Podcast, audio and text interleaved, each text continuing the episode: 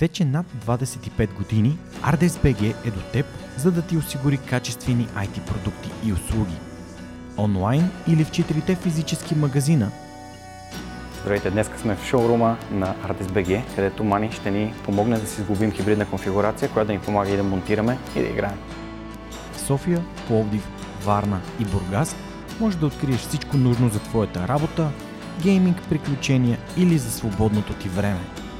Разчитай на доказани с времето професионалисти, които ще ти предложат точното решение, с което да избереш най-подходящия IT продукт за теб. ArdesBG подкрепя българското образование, както и слушателите на подкаста, които с промокод SUPERHUMAN23 получават 3% отстъпка.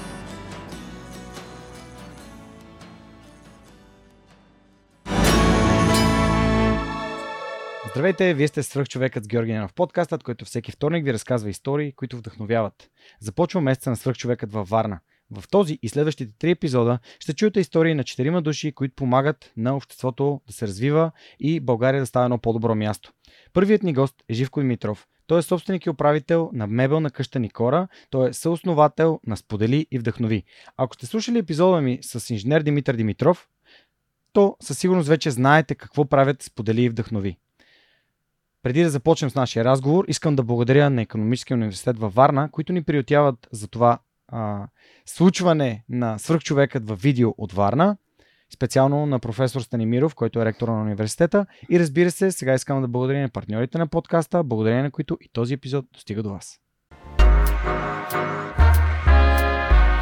Преминаването на свръхчовекът с Георги Ненов към видео нямаше да бъде възможно без подкрепата на Динафос. Затова с Монката искрено ги препоръчваме като място, на което можеш да намериш продукти и решения за фото, видео, бродкаст и кинооборудване, както за любители, така и за професионалисти. От създаването си през 2003 година екипът на Dynafos има една основна ценност – да работи за клиентите и за общността. В техния шоурум или по телефона ще получиш качествена консултация за това как лесно и изгодно да оборудваш твоето студио. Разбери повече на dinafos.bg. Използвай промокод SUPERHUMAN21, за да получиш свръхчовешка отстъпка. Живко, здравей, благодаря ти, че приема моята покана и си първия гост от на свръхчовека във Варна. Здравей, благодаря ти за поканата. Аз а, и в личен разговор а, споделих и сега ще го кажа. Очуден съм, че каниш мен. Благодаря за честа, но така, защо? Защото не се чувствам свръхчовек не се чувствам и чак толкова успял, преуспял, но но все пак се съгласих да дойда да видим какво ще се получи. Според мен ще се получи нещо много ценно, защото всеки един от нас живее свръх човека и извярвам, че а, тази увереност, че си способен на велики неща и си способен да следваш мечтите си, всеки я носи. И трябва да я изровим, ако сме я прибрали някъде дълбоко в съзнанието си и да започнем да работим над нея. А, така че смятам, че всеки човек е способен да бъде свръхчовек и спрямо ам, препоръката, която получих за теб, а, твоите истории, нещата, през които си преминал, за да стигнеш до нивото, на което си, смятам, че определено си човек, от който много хора имат какво да научат. Така че благодаря ти. А, моля те, представи се с няколко думи, кой си ти, с какво се занимаваш, а, къде отива енергията ти, пишеш книги, много неща правиш. Пиша книги, само казано. На... Живко Димитров се кам, както каза. Родом съм от Белослав, иначе бизнеса ми е във Варна. В мебелния бранш съм търговец, не производител. Мебелна къща не хора, само за хубави хора, както спомена. Също съм основател на бранда Интерматрак. На 47 години съм баща на три деца. Имам доведен син, който е на 33 години вече да е жив и здрав и още две деца, които вече са големи, са на мен на 21 години, дъщеря ми на 16. Част съм от екипа на Сподели вдъхнови, както, а, както ти каза. И така. Много е м- ценно за мен, когато общувам с хора, които съм поканил в подкаст, те ми кажат, ама аз май не съм сигурен или не съм сигурна. Ти такива хора каниш, всъщност това казва в не, къде ме слагаш до редом до тези хора, аз не се чувствам, че съм на това място, но точно това е, че свърх човека дава различни гледни точки, различни примери за успех, тъй като успеха е различен за всички.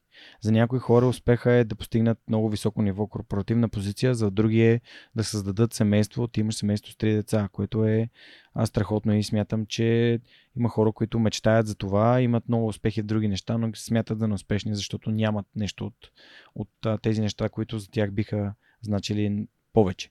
Та, ам, много сме критични понякога към себе си и вярвам, че а, това, а, това участие ще ти потвърди, че ти вървиш по твоя собствен свръхчовешки път и това е достатъчно.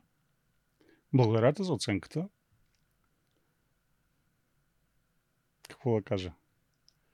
какво ти идва на сърцето, това е смисъла на нашия разговор, че а, всяки, всяко споделен, всеки разговор би, нали, отговор би довел до, до следващия въпрос. Добре, м- да се върнем назад във времето. Сега представихме така човек, който има бизнес, mm-hmm. човек, който ходи при учениците, учителите и директорите, mm-hmm. а основно тук в областта им разказва за а, неговия собствен път към успеха, нещата, които, са, които е научил а, по него, грешките, които е допуснал. А, разкажи ми малко повече за теб, твоето детство. А, ти си емигрирал също така незаконно, нелегално. Mm-hmm. А, но да, нека да се върнем назад във времето и да видим как твой път те отвел до място, на което се намираш в момента. Ами детството, аз, както и хората на моите години, съм израснал по времето още на комунизма. Сега, нормално детство не съм, аз съм от поколенията, които нали, ходихме да с сълскостопанска работа, било царевица, било, било някакви такива лозя, пчелини, знаеш как беше. А, нормално детство, завършил съм в Белослав. По-интересното започва в последствие, значи 90-те години, когато се смени системата, първите бизнесмени, така като започнаха, баща ми, а, Бог да го прости, вече не е сред нас, а, направи бизнес, който бизнес, значи то съвпада точно в тия трудни времена 90, след 94-та година, който бизнес фалира. И така доста тежко го живя моето семейство целият този процес. Взеха ни апартамента, беше ипотекиран. А, после влязахме в тази голяма криза след 95-та година. Аз бях в казармата. Уволних се от казармата, значи 96-та зимата, точно Жан Виденовата зима, така наречената Жан Виденова зима с голямата инфлация. И знаеш за какво става въпрос. По-младите, нали, които не гледат, може би не знаят, може да питат майките си, бабите си, дядото си и така нататък. Тогава се раждаше брат ми на 27 януари 1997 година. Аз си спомням много ясно защото mm-hmm. съм ходил да го взимам и така. Да, за тези, които не знаят, нали, знаеш, хиперинфлация, долара цяла на 3000, нямаше още евро, стана 3000 лева по едно време. Баща ми работеше за около 2 долара на месец, нещо такова. Майка ми беше съкратена. И аз излизам от казармата, брат ми влиза в казармата съответно. И вкъщи настъпва разкошна мизерия и глад работа няма никъде, безработицата някакви двуцифрени числа. Не, знам точно каква е била статистиката, но на мен се струва, че повече от 70%. А, нямаш къде да започна работа, младеж. В даден момент а, вкъщи нямаш какво се еде. Ама като казвам няма какво да едем, имам предвид няма какво да едем.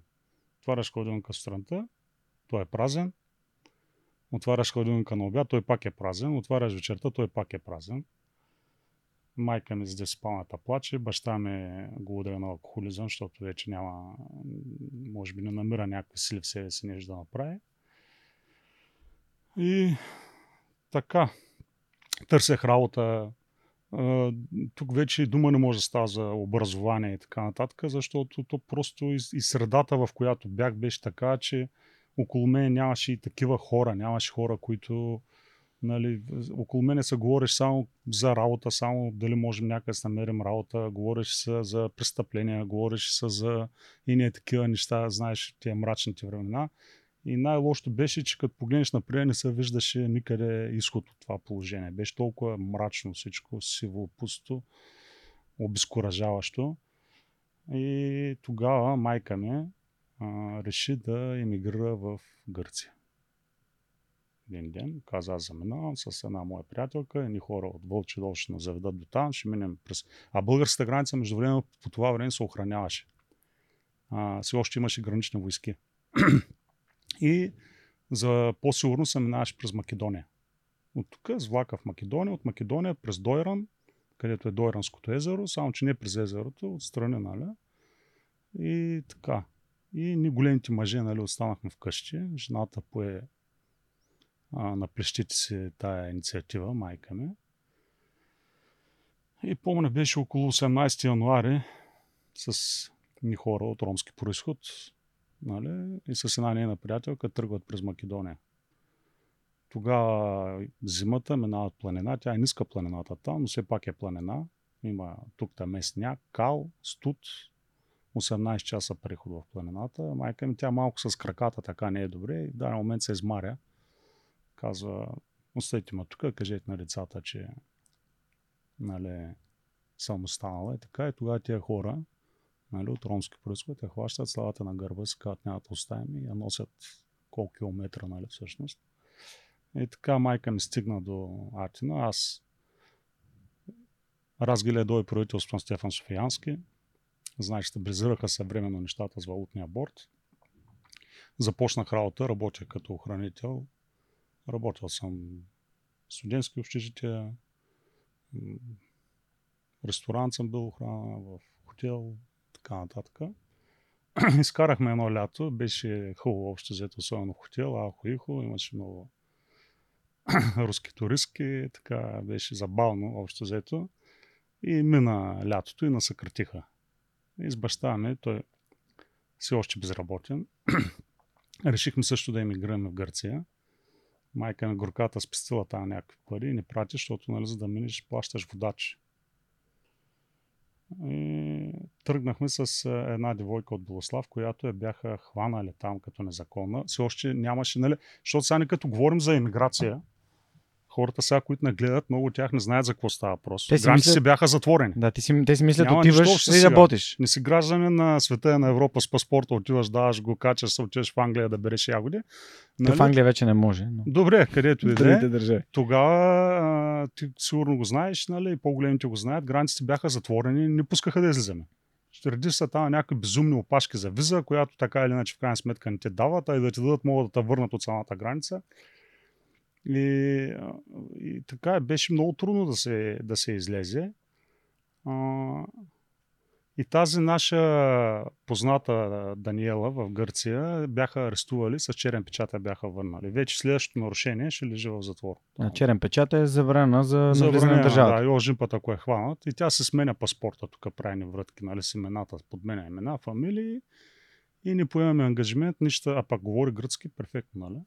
Нищо заведем до, до Атина, нали, ти всъщност нищо заведем до Гърция, като отидем в Гърция, вече ти ще наводиш до Атина, защото трябва човек с гръцки, понеже полицаи проверяват. И така, минахме, пак беше някъде, е било извиня, началото на октомври месец, нещо такова или края на септември. Минахме Скопия, там имам приятели, спахме в тях. Вечерта на другия ден отидем в Дойран вземаме един хотел и баща ми вика, нали, аз все пак 18 годишен, пък баща ми има 18 години разлика от мен, защото е бил на 36. Млад мъж. Не моята възраст. А, така са една глава по-висок от мене, авторитетен. Не, значи аз съм бил на 20, той на 38. Sorry. Нали, аз съм свободно от казармата. Mm-hmm. Така и касаш на един хотел, към виж да питам таксиметро шофьори, те ще ни кажат къде, кои са водачите, нали знаеш. И да, момент ние не ще вземем, ще вземем сега хотел, защото не се знае колко година ще стоим. И докато наводят в хотела и аз на пиколото му викам, ще, приятел, ще ходим в Гръчко, дай да някой водач нещо тук. И той се стресна, а не знам аз, нали, не такова. Както и да е, настанявам се в стаята, баща ми почти. Ти не можеш какво ти говоря. А, така, нали, караме се, аз викам, добре, добре, и след малко се чука на вратата. Ето, дойдоха сега за нас, полиция идва. Отварям вратата, един брадясъл маймун. Към коста и той ка, аз съм водач. Нали за гръчко сте тръгнали, бе? Викам, да. И аз съм човек, вика. Влиза в стаята, спазаряваме някакви пари. Някой от вас знае ли гръцки? И ни казвам, никой не знае, нали? Да чуем как той говори гръцки с нали, се обажда на гърка, да видим какво ще му каже, да не Да. да. да наглася, защото много Да. хора изчезнаха там, по едни пещери ги хвърлят. Вау. И да, аз помня една майка обикаляше в Гърция с снимка на сина си, тръгнал пак по същите маршрути и няколко месеца след това го издирваше жената, беше се побъркала, най-вероятно. И вика, някой знае ли гръцки и ни вика, ми не, той, къде сте тръгнали, бе, хора? А, къде къде сте тръгнали, вика. И а Даниела, нали, говори и го слуша, той говори с гърка. Тук приготвил съм ти три парчета, ще се срещнем на нашето място, те, те, те, те, те, те, добре. Вика Швеца. 10 часа вечерта идвам, товаря в една кола, обаче на бегом вика влизате, защото мене вика полицията ма знае, аз съм лежал вика в гръцките затвори, тук ма следят вика за трафик на хора и нали. Добре, 10 часа идват, скарват от хотела, ама като по филмите, набутаха на в една кола на бързо. Тримата с шанчиките и да не няма. И тръгваме в обратна посока на езерото. Викам, езерото е тук, Гърция, нали? Горе-долу с географията съм добре. На И юг. отиваме, да, в обратна посока. Почна да ми прескача вече сърцето да би силно. Викам, така работа не е добре, те ще нагласят някъде. Ще на... И спряхме в една вила извън, така извън Дойран. И той вика, швейца, ще направим преход с мотори. Ние сме двама човека, имаме кросови мотори, ще влезем колкото можем навътре. И после а, ще имаме преход, пеша. Обаче трябва да ви разделим. Събрахме се на съвещание, викам, 6 сега те видяха, че сме два мъже големи, силни, искат да ни разделят ще нафиткат някъде, тук ще ни очистят. И Даниела каза, не, аз ако му оставите сама, аз се връщам. Нали, отказвам се. И взехме решение, баща ми вика, аз тръгвам с Даниела първи. Нали, на щафета ще накарам. Да. И прегърнахме се с баща ми, сбогувахме се, защото не знаеш, се видим. Ама сега ти смешно, ама на мен ще ми изкочи сърцето, разбираш ли? И... и тръгват те, аз едно валидолче, две под езика, седя в тъмното, по едно време идва мотора пър, пър, пър, пър, пър. Айде, качай се. Идвам. А тя е една бяла лунна вечер, т.е. с мотора по едни пътечки. Прас, прас, прас, е така, не знаеш. Да. Така го мята мотора наляво, надясно. Бръмчи то с мотор, той ми вика, не говори, вика тихо. той бръмчи мотора, е, цепи мрака и, и спираме на една поляна. Обаче, огромна луна, всичко свети. Свети, да. Да, няма никой. И аз му викам, къде са баща ми и момичката? Тя не е. Тихо е. Той ми вика, тихо е. И аз, а, тихо. И го гледам, той имаше една кожана така чанчка на мотора, почва бърка вътре, викам, мекаре, вари пистолета. И викам, татко, никой, татко, никой. И се засилвам, викам, по филмите нещо, защото няма, няма да се биеме, Да. трябва да го убия, нали, Да. да, бягам някъде. Вече той се включва тук адреналина, Да. ужас, някакъв паника, стрес, огромен. И като по филмите, викам, ще му чупя врата нещо и ще избягам. И в този време чувам от хръсталаците баща ми. Тихо е, тук сме. Те излязаха много коректни и точни печете. Седнахме да изпушим по една цигара и на баща ми, що не се обаждаш, бе? Той каза, що, нали трябваш да мълчи? А викам, аз щях да му чупя врата на тос. И той вика, и той вика, ей, после трябваше да убивам и другия. а сега е смешно. Сега е смешно, ама да. Да. Който живота ти е там, Да. сега ще... И така, Глад и мизерия от едната По страна. едно И... време А какво оставихме си представяхте за Гърция всъщност? Защо Аз отидете в отидах, Гърция? целта ми беше следната. Викам, отивам за 3 месеца. От 3 до 6. Правя Ма защо? Това е 10 девет- 000 лева. Нали, там марки беше, 10 000 марки. Правя. И се прибирам и тук нещо ще правя. Някой колаж взема, такси ще карам, някакви такива идеи имат. Всъщност нямах избистрана идея, но имах цел. 3 до 6 месеца. Спестявам 10 бона. Имаше хора, бя- бяха в Германия, вие, що бягате в Гърция? Съм мисля, не разбирам каква, какъв е контекста. Ами в Гърция можеш по-лесно да избягам незаконно. Нали, Може да е минавам една да граница избягате. и съм в Гърция. В Да. Германия колко граница трябва да минавам? Окей. Тук като тръгнеш Румъния, Да, Сърбия, Унгария, Австрия. Или примерно, да. Или ако е при Сърбия, Унгария, Да. Австрия и т.н. Иначе Румъния, Унгария. Да, и още повече майка ми вече беше в Гърция. Имаме някакъв, нали... Обаче има шанс ти, защото нито сега ще шегувахме за това, че ще му ще чупиш врата на този, но предвид факта, че хора изчезват по границите, И, и, ти не знаеш какво може- опасно, да, Да. Защото, защото тогава, примерно, една къща двоетажна струваше 2-3 хиляди долара. Нали? Ние сме тръгнали с нас, имаме хиляда. Не, все едно, нали, ако сега една къща струва 100 хиляди лева, примерно, или 200 хиляди, представете си колко пари сме носили. Да. Огромна сума за времето си, нали. За нашите стандарти, да, да, българските да. и македонските, Да. съответно. Нали. И си беше реална опасността, нали, да се случи нещо. Да, затова просто даваме контекст. Хората да не си кажат тук сега. Не, не. Така лесно се правят престъпления. беше си, да, беше си реална опасността и тя се случваше. Нали, смисъл, и тези времената бяха не такива времена. Мутренски нямаше... Знаеш, никой няма да те издирва, ако изчезнеш някъде в чужда държава, особено. И то отишъл М. незаконно, влязал незаконно в Гърция. Кажи сега за след поляната какво стана. След поляната, както и да е, влязахме в гърка. Ходим ни в гората. А, това е нашето място.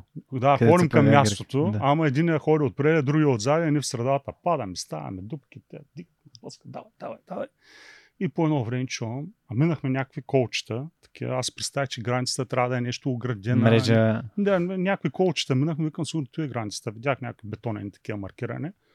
Минахме и по едно време само чувам някаква тежка машина. Викаме, гати гърците с танко или пазат с граница, какво става? И излизаме, не са криме. Нашия спрял на една поляна на върха на пътя, така, нали, една полянка е така. Спрял на върха на поляната един трактор с една така бяла риза, оголял корема. Е, Крещи оттам. Още на фаровете на, на трактора. Да. Трактора работи. Още изе на един грък, закарана и каза, вижте сега, от тук където минавате, минава целият трафик през Албания. Затова вика, ако искате, дайте ми по още 200 долара, аз ще ви закарам, ще ви кача на автобуса за Солун и вече сте в безопасност. Обаче ние нямахме толкова пари, сори, ама нямаме толкова, толкова пари. Оставяме, ще се оправим. И той не остави на една поляна, на един стадион вечерта.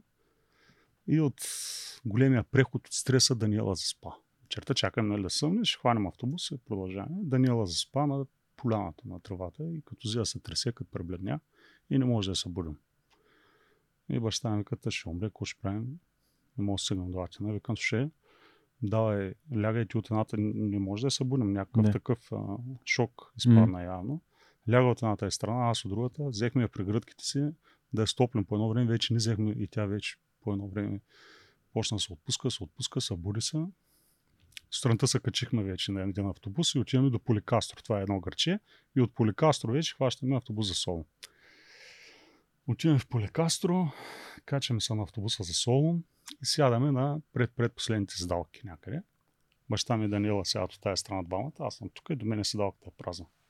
Излизаме приятели от Поликастро и кордон полицейски, сини големи сини автобуси, кучета, автомати, спират автобуса Мгм. и се качат двама полицаи, другите са отвънка и почват проверка.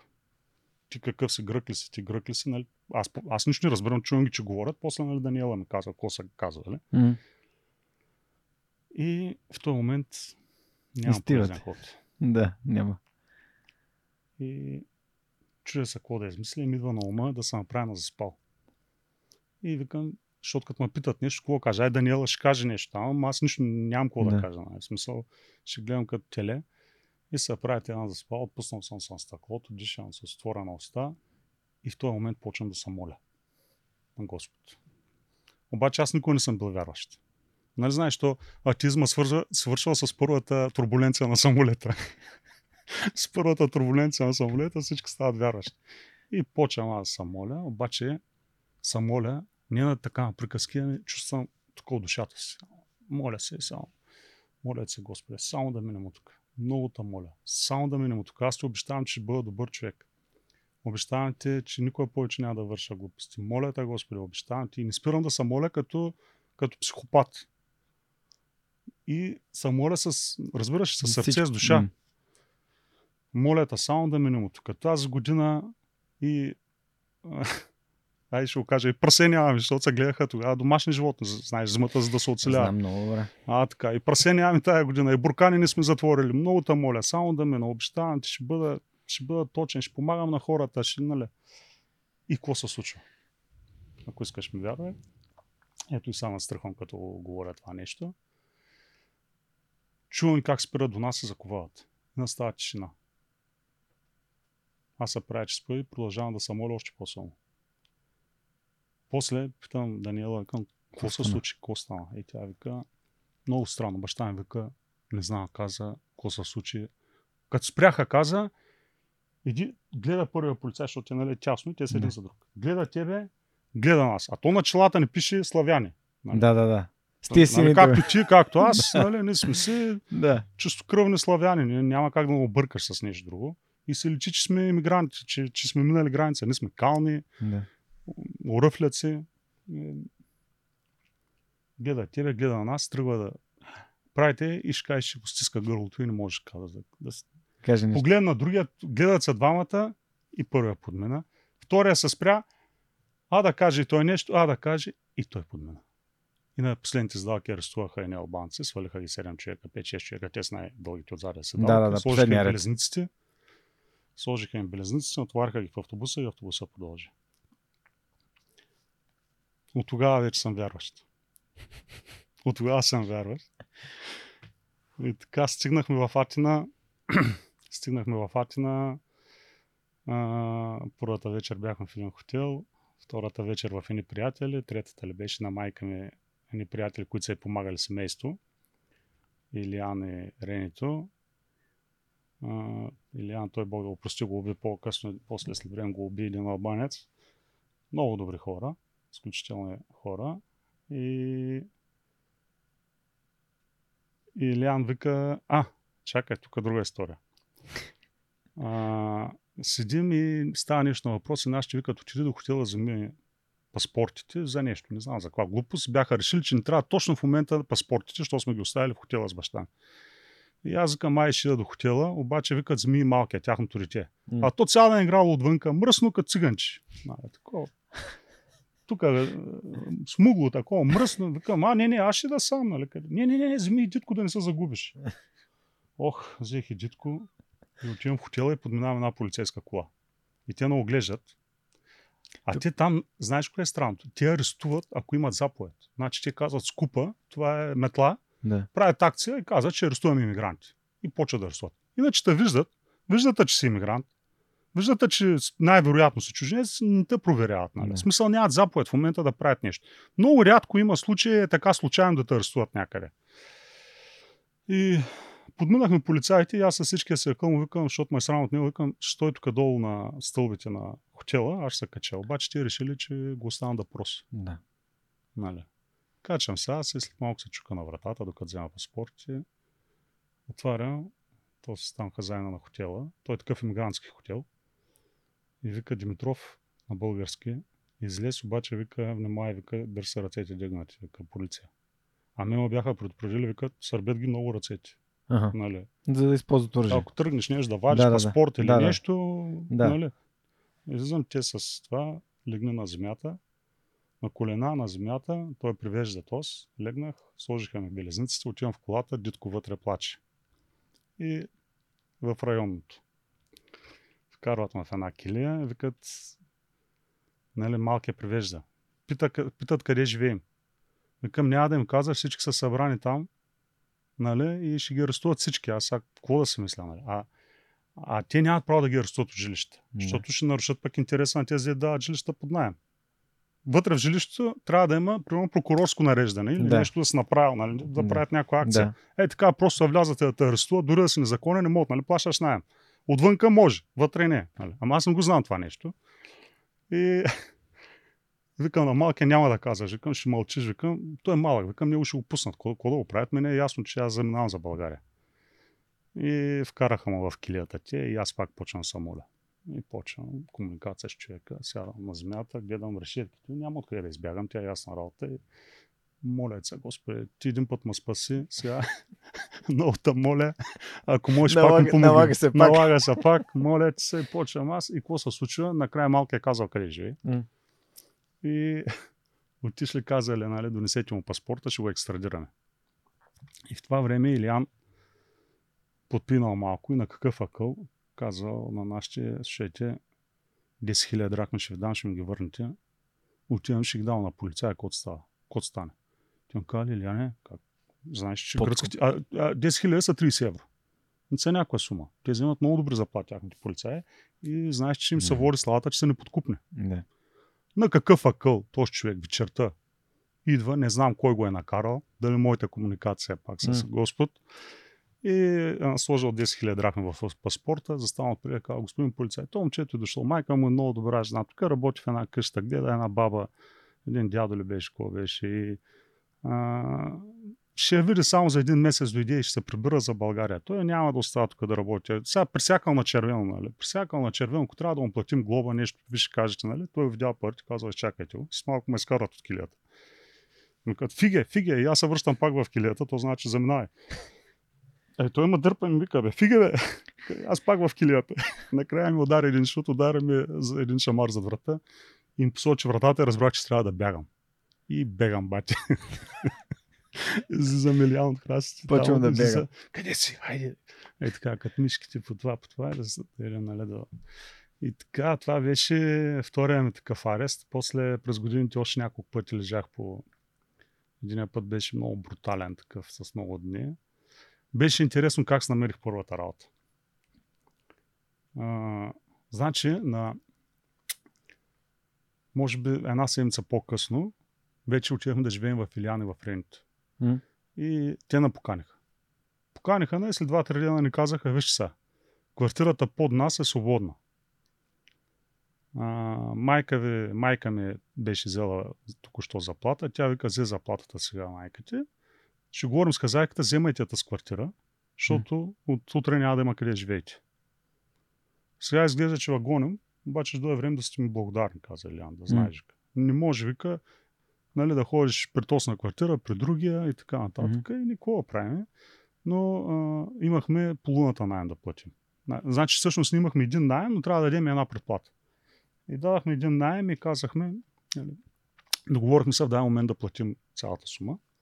И тя вика, ами ще ви пусна тока и водата, вика, като, като се платите, вика, на 100%. Влизам в една квартира, която е само на мозайка. А, капандурите гледат към автобусната спирка, отпред е гетото, наркоманите, примерно отваряш холната врата, някой наркоман е паднал отпред, прескачаш го, И за да излезеш, нали? И после го прескачаш, за да влезеш и си е нещо нормално, ежедневие. За, такъв, за такава квартира става въпрос. Дадаха ни една тенджера, едно газово котлонче и, и боб един килограм. Обаче не си купихме такива ни малки. То това газовото котлонче, то те са малки, дето правят кафе. Сещаш се. Да, да, Е, да. една Де, сцена, джез, де само джезвето се да, събира. е горе. една, да, една сцена. Се сещам с баща ми сме сложили една тенджера, ще варим боб и сме кликнали в една празна стая в средата. И в средата котлончето на си го визуализираш сега. И то докато заври, и то, това гъста свършва, разбираш ли? Да. И ни бързаме с мене. И пробвам по, едно зрънце гладни двамата. И аз казвам, татко, ще се свари ли? А, ще се свари, как няма да се свари? Реши, ще се свари, няма. А, не се свари Боба. А, и така една, може би сега вече ми се губят нали, точно дните. Било е да кажем в даден период от време 5-10 дена, откакто съм отишъл в Гърция, се пада ден неделя. А в неделя И ходят на църква, всичко не не, работи. не, те, те гърците ходят на църква на българ, българките, които работят по жилище, имат почивен ден и излизат. И сега женичките няма къде да отидат. И където знаят, че има квартири, някой българ има квартира и става като хан. Отиват, носят си на храна, гости. купуват си. Въобще не питат. Отварят вратата, влизат, излизат и ние сме в Илиан, чакам ние да да ядем. С баща ми двамата, безработни пак. И влизат някакви хора, излизат. Някаква лудница се получава. Ние за първи път виждаме нали, тази ситуация. И по едно време чувам две жени се говорят. И едната вика на другата, какво стана с уна с работата? Тя казва, ами, вчера взех заплатата и напуснах. И въобще каза на шефовете не съм им казала, а става въпрос, че тя мила чини в един ресторант. Въобще не съм им казала, що напусна, а е, остави тя, вика, освен че работа е много, той е на 15 км вика от тук. Нали, Атина от край до край най-дългото разстояние, което сме измервали е 90 км. Нали, най-големият квартал, 52 квартала, най-големият е колкото Варна. И вика, на 15 км, не свършим работа, вече няма автобус, като свършим вечерта работа. И трябва таксита, те ми отиват парите за такси. И работа е много, те имат двама българи, тя българката сега е няма, тя е в България, само българна и работа ми идва тежка, да ми е тези чини и въобще не съм... Пак тази вечер вика имат група 150 човека. 150 човека група. Как ще се оправя? Вика, не знам. И на мен се ражда плана в главата. Към сега. Ти да помагам. И казвам, тя няма да дойде. Аз съм вашия човек. Ще се справя, ще ми я чините хубаво и те ще ме вземат на работа. Ще дойде междувременно група от 150 човека, те няма да имат избор. Какво ще правя? Че кажа, тай да остане за тази вечер и аз ще остана за една вечер, като им покажа колко съм читав и добър, нали, и готин, и те ще ме вземат. И отивам при... и казвам на тая, я ми напиши адреса на този ресторант, за какво че? Викам, напиши го и не бери грижи, ще ходя да почна работа. То тук така не става. Към айде и след известно кандардисване ми написа, отивам при хазайката, към Рене, знаеш ли къде е този адрес? Е, знам го ли, е, дето работи, е тая там, дето работи. Нали. Айде да ме водиш. Що? Викам, ще почвам работа. Живко тук не става така. То си има, вика, офиси, които подбират хора, пращат ги, нали, смисъл. Под... Към Рене, моля се, и не ставам. И, и не спирам, нали, много настойчив. И накрая тя се съглася, взема малкия дитко и тримата в автобуса. Обаче аз нямам нито една стотинка в джоба си. Ама нито една. И знам, че трябва да се прибера пеша вечерта. Той минава през разни квартали и аз маркирам и се оставам следи. М. Нали, тук е спалма голямата, примерно, е тук стадиона на Панатина и Кос. Ага, там виждам някаква висока, примерно, някаква висока бизнес сграда, нали? Тук завих ми, маркирам си пътя, защото знам, че 15 км вечерта ще трябва да се прибирам. И отиваме ние през а, централния ход, а това се оказа един елитен ресторант в Халандри, който е преди зимен, защото е Халандри е квартал, който не е на морето. Е, лято хората ходят по моретата, нали, гледат да са на по плажовете. Ресторанта почти няма работа. Но шефът е бивш министър. А, в момента шеф на економическа полиция. Сервитьорите полицаи. Като втора работа работят.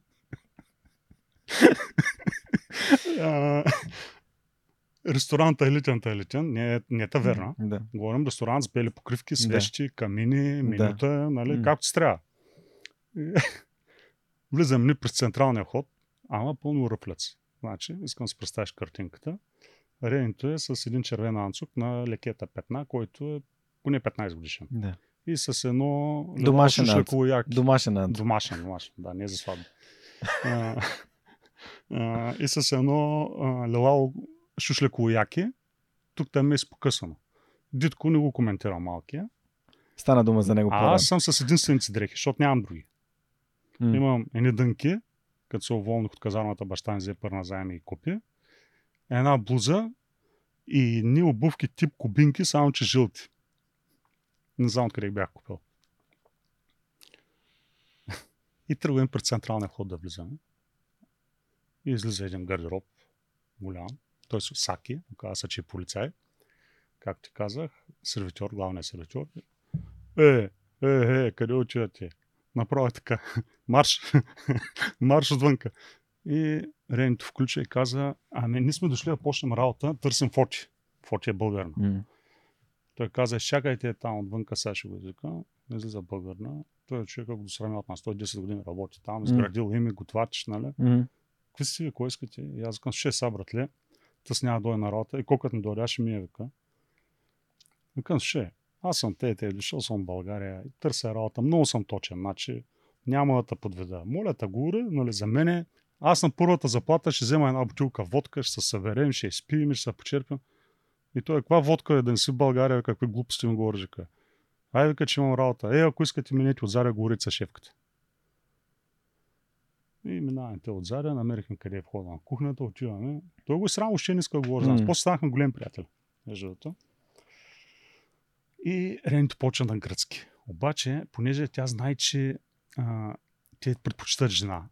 И започна, не да започнем тук работа. Не, А, тя да говори в множествено. Да, да започнем работа, а, да, нали така. Мгм. И тя казва, и в този момент моят план сработва. Почва да идва групата от 150 човека, някакъв банкет или сватба, и аз не знам какво, ама идват хора. Неделя е било, може и сватба да е било, не знам. Голяма група. И сервитьорите почват да идват, а като влязат сервитьорите, се е носи на борста. Всеки влиза с едни листчета и почва да вика Да. неговата поръчка. Бе, бе, бе, бе, бе, нещо. Пещят там. И тя каза, добре, айде, нали, поче. И тя ми вика, ето успя, има бута напред, поче. И шефката, този къде?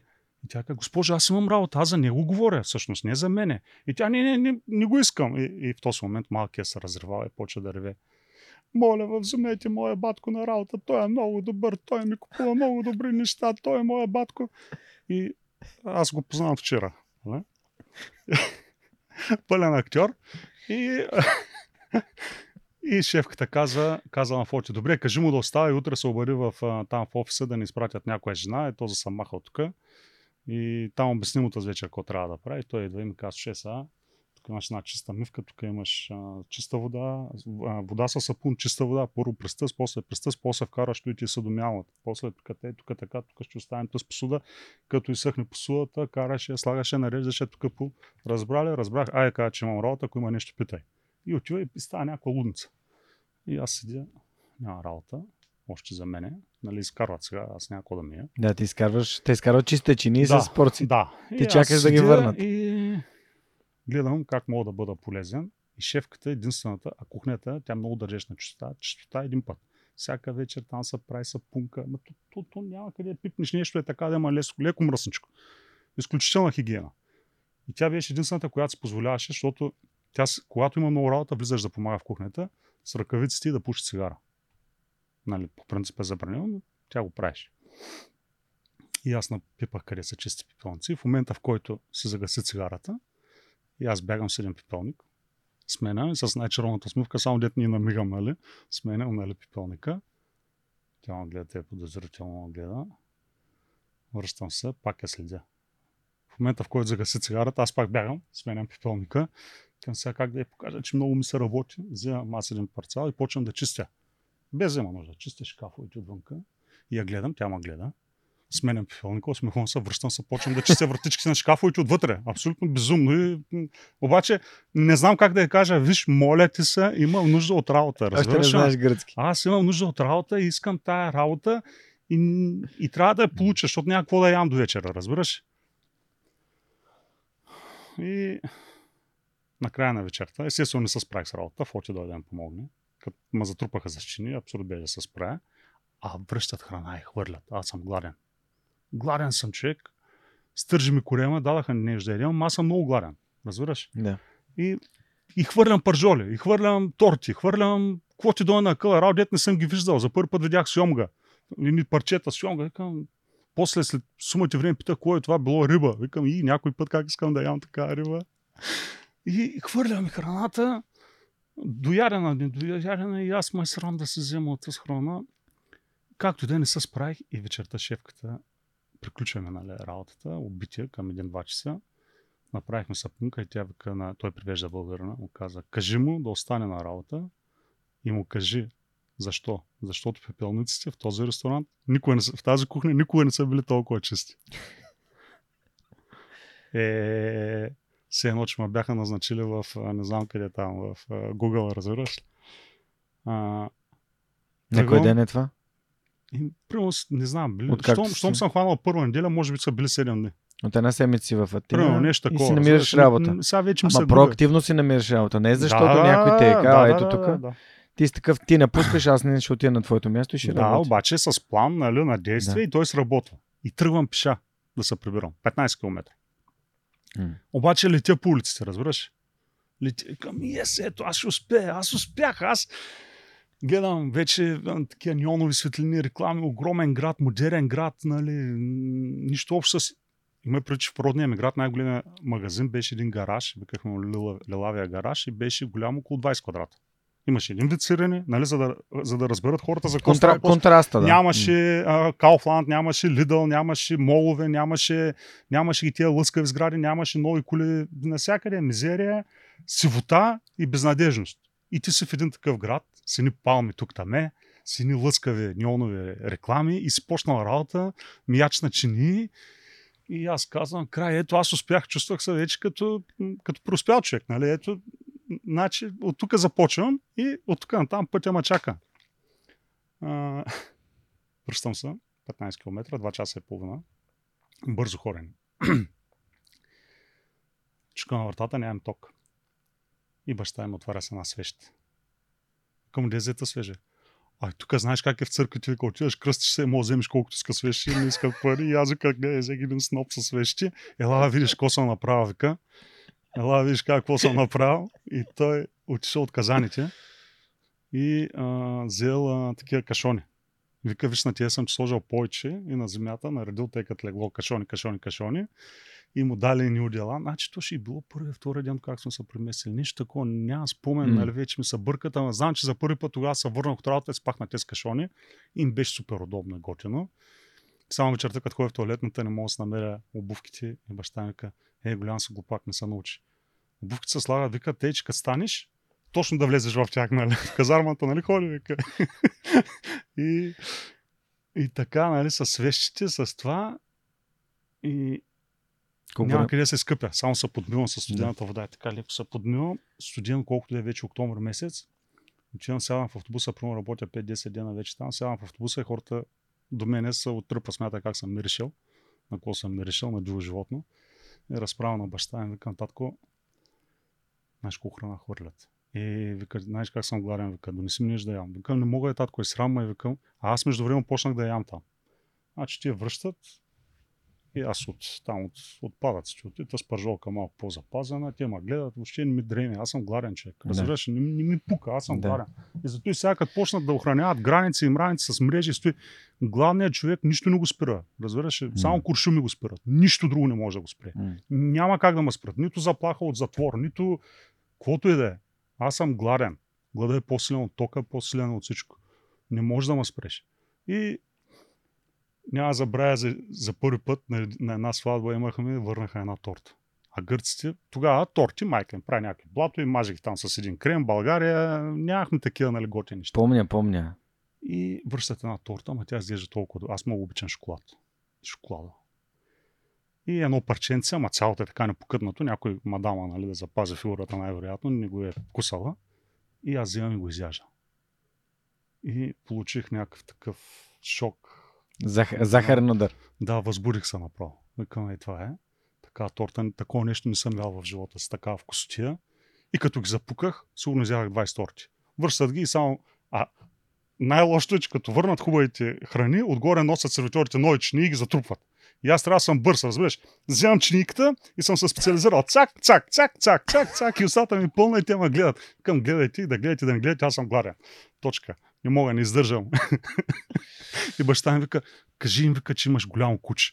Че ти е преченка. Мегало, скели. Кажи, имам едно голямо куче. Викам, няма да кажа нищо, ще стоиш гладен, докато се намериш работа, викам, докато взема заплата. Еле, взех първата заплата. А, а пък, междувременно, на 15-я ден шефката става на въпрос, че аз нямам пари. Нали? И тя ми вика, ти как се прибираш, моето момче? И българ ме привежда и аз викам, пеша. От Халандър до Омония, той вика, се прибираш пеша ли, бе? Що не си казал? Им към какво да кажа, нямам пари. И той привежда и тя каза, Христос ке панагия, нали? Христос е Богородица и тя така и почва Да, нали, да се, се кръсти. кръсти. Пеша, вика, 15 км ходиш. Всяка вечер. И после идваш на работа. Викам, да. Извика най-възрастен сервитьор, но той е един дядо, нали знаеш, че там сервитьорите, особено Да, в да, елитни да. заведения няма. Да. Как да има жена, нали? Да, да. Един дядка, после му виках дядо, станаме, беше му осъновил. Баби, те се казваше Бабис. И вика, ще го кара всяка вечер до Омония. И той ме закара един път. Втория път се скарахме нещо. И той замина без мен, че тя като научи на, на следващия ден, че не ме е взел. Ама направо го направи на нищо. Как не тъй срам? Момчета, много... Гърците имаме едно такова впечатление за тях, колко са лоши, а те са всъщност много човечни хора. М. Но трябва човек да ги, да ги познава. Нали, смисъл да, М. да, да се опита и да види хубавото в тях. Нали. Кажи ми, моля те, Живко, кога осъзна, че е важно да научиш гръцки как научи гръцки? А, доста често в подкаста става дума за това човек да научи език, а това според мен е много важно. А, ето, нали, стана дума в, в предварителния ни разговор, че нямаш висше образование, ма ти реално си живял много тежко, нали? Ти, това време не е ти казваш, нали, гладният човек го спират само куршуми, в смисъл не го спира нищо. Нищо не може. А, така че всъщност а, този път към да живееш там и да бъдеш част от обществото, очевидно е проактивността и работата, но след това ти трябва да можеш да общуваш. Колко бързо Е, успя? не, то е, виж, сега, то е задължително условие. Нали? Сега, все пак аз съм бил на 20 години, имам се си за сравнително интелигентен умен човек. Нали? Осъзнавам ги тия неща. Почнах да уча.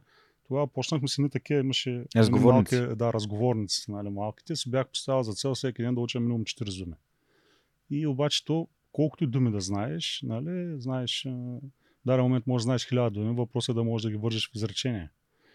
И минава доста време, нали, докато започнеш да реално да говориш, но учих през цялото време, много учих. Най-много, между другото, научих и аз някой път го давам като съвет на хора, които ми казват, че много трудно учат език. Най-много го научих, като почнах да слушам тяхната музика и като ми хареса някаква песен и си я хващам и си я превеждам. И като се я преведа, почвам да си я пея. И така, в даден момент много бързо научих гръцки, нали? С под стоен метод. Защото ми харесваше Отначало въобще не ми харесваше тяхната музика, езика ми изглеждаше един такъв твърд, грозен, груп. Много бърз. Да, Много някакви бърз. такива се едно, че постоянно се карат, нали, викат, нали. Обаче, всъщност сега много обичам гръцки език. Обичам и Гърция. Гърция ми е втора, втора родина. Естествено, повече обичам България. Но Гърция си ми е втора родина. Дала ме толкова много. М. За колко време успя да научиш гръцки, така че да общуваш? Е, аз почнах да общувам още на втория, третия месец, но деца каза и още го уча. И още М. понякога ми излизат някакви думи в музиката или нещо и си ги търся, нали, си ги превеждам. Така че колко? За да кажа, че говоря сравнително добре, може би 2-3 години. Нали, за да кажа, че вече говоря сравнително добре гръцки. М. Нали, в смисъл разговорен гръцки. Сега говоря добре разговорен гръцки, но ако трябва да говорим примерно за економика или ако ме питаш как е карбуратор на автомобил, не знам. Нали, Тоест, М. по-технически такива термини съм и сега не ги и още не ги знам. Но 10 години, 3 месеца, заради които отидах, се превърнаха в крайна сметка в 9 години, не 10, 9 години. А, по-късно там се запознах с жена ми, оженихме се. Който в също е Гърция, българка. тя е българка от Кюстендил, да. А, тя след развод с, така, с едно дете, което тогава беше първи клас, по-голямо от мен с 5 години, но аз така поех отговорността нали, да гледам това дете. И, абе, никой не е грешно да отгледаш едно дете. М. И така. После се роди там сина ми, по-късно. Оженихме се в една църква. Имаше един поп-бандит българин, Валю. Страшен бандит беше. Бил гранчар и закачил един ден автомата на границата и минал в гръцко. И казваш, ще ставам поп. Отишъл и го осиновил някакъв поп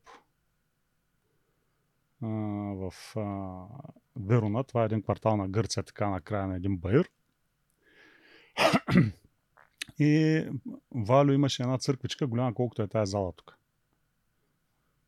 Отдолу му е механата, отгоре над механата е църквата и терасата. Мгм. На терасата има, на терасата има барбекю за банкети. И Валю идваше сутрин, защото аз работех дълги години на пияцата. Валю идваше сутрин на пияцата, имаше едно заведение викаше на там точно заведението. Нико, едно узо за мен и за момчетата, които пият там по едно кафе, говорим за пет по страната.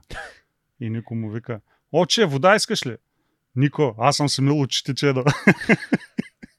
Казах ти узо. е такъв поп беше. И жена ми бяхме решили да момент да се събираме с нея, да, да, да живеем заедно. Обаче се си ме дърпаше към България. Айде още малко, айде още малко и се прибираме. И, и всъщност тя не се поднови документите, защото щяхме да се прибираме, да ни даваме пари. Зелената карта не я поднови. И не измамиха с едни пари. М. И парите, които бяхме спестявали заедно, примерно 5-6 години, или 4-5 години, не помня колко, коя година ли е било това.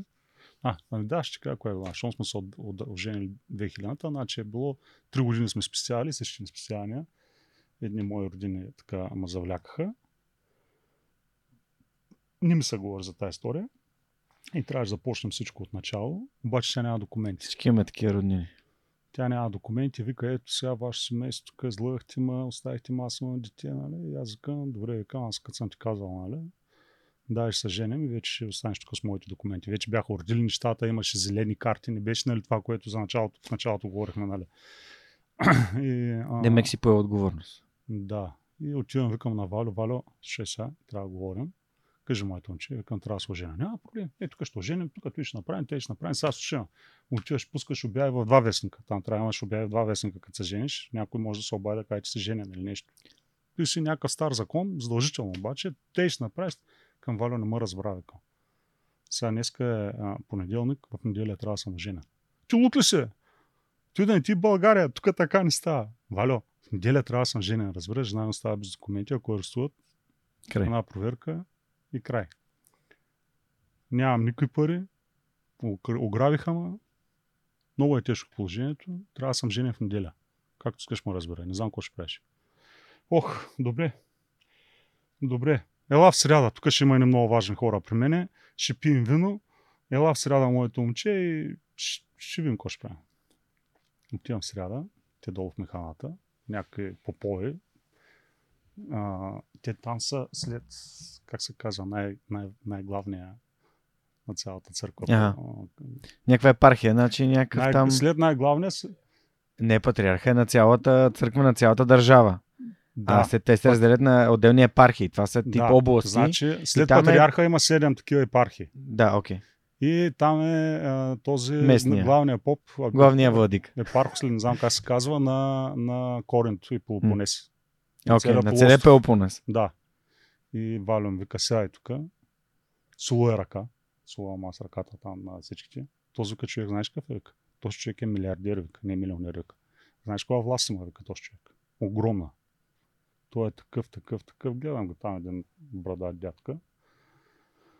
И той почва сега, те гали му по главата. Това момче е наше момче. За това момче ви говорих. Трябва така, така, така. Мъж благословията им вика. Целуя ръка и заминае. Не, преди ми вика, пи вино. Пия вино. И ядат боб. Викам, Валя, с виното, що боб, бе? Защото са пости, бе, в момента. Ами, викам, що пиете вино, не е ли грешно? Абе, пи и не, пипа, не питай, какво прави попа, не е грешно. Гледаш мене, защото аз го правя, не е грешно. Викам, добре. Целуя ръка и после, като му жени, вика сега, за да си вземеш документа, защото там е църковния брак и просто отиваш в, Да. в съвета и ти подписваш. И ти каза, ти, Отиваш, вика, Тоест в- църковният е по-важният от съвета. Съвета само казва, добре, щом сте оженили, Да, да, да, да, няма друго. Църковния брак. И отиваш вика в Коренто. Хващаш автобуса, отиваш в Коренто и казваш, че сме те оженили в църквата Свети Георги.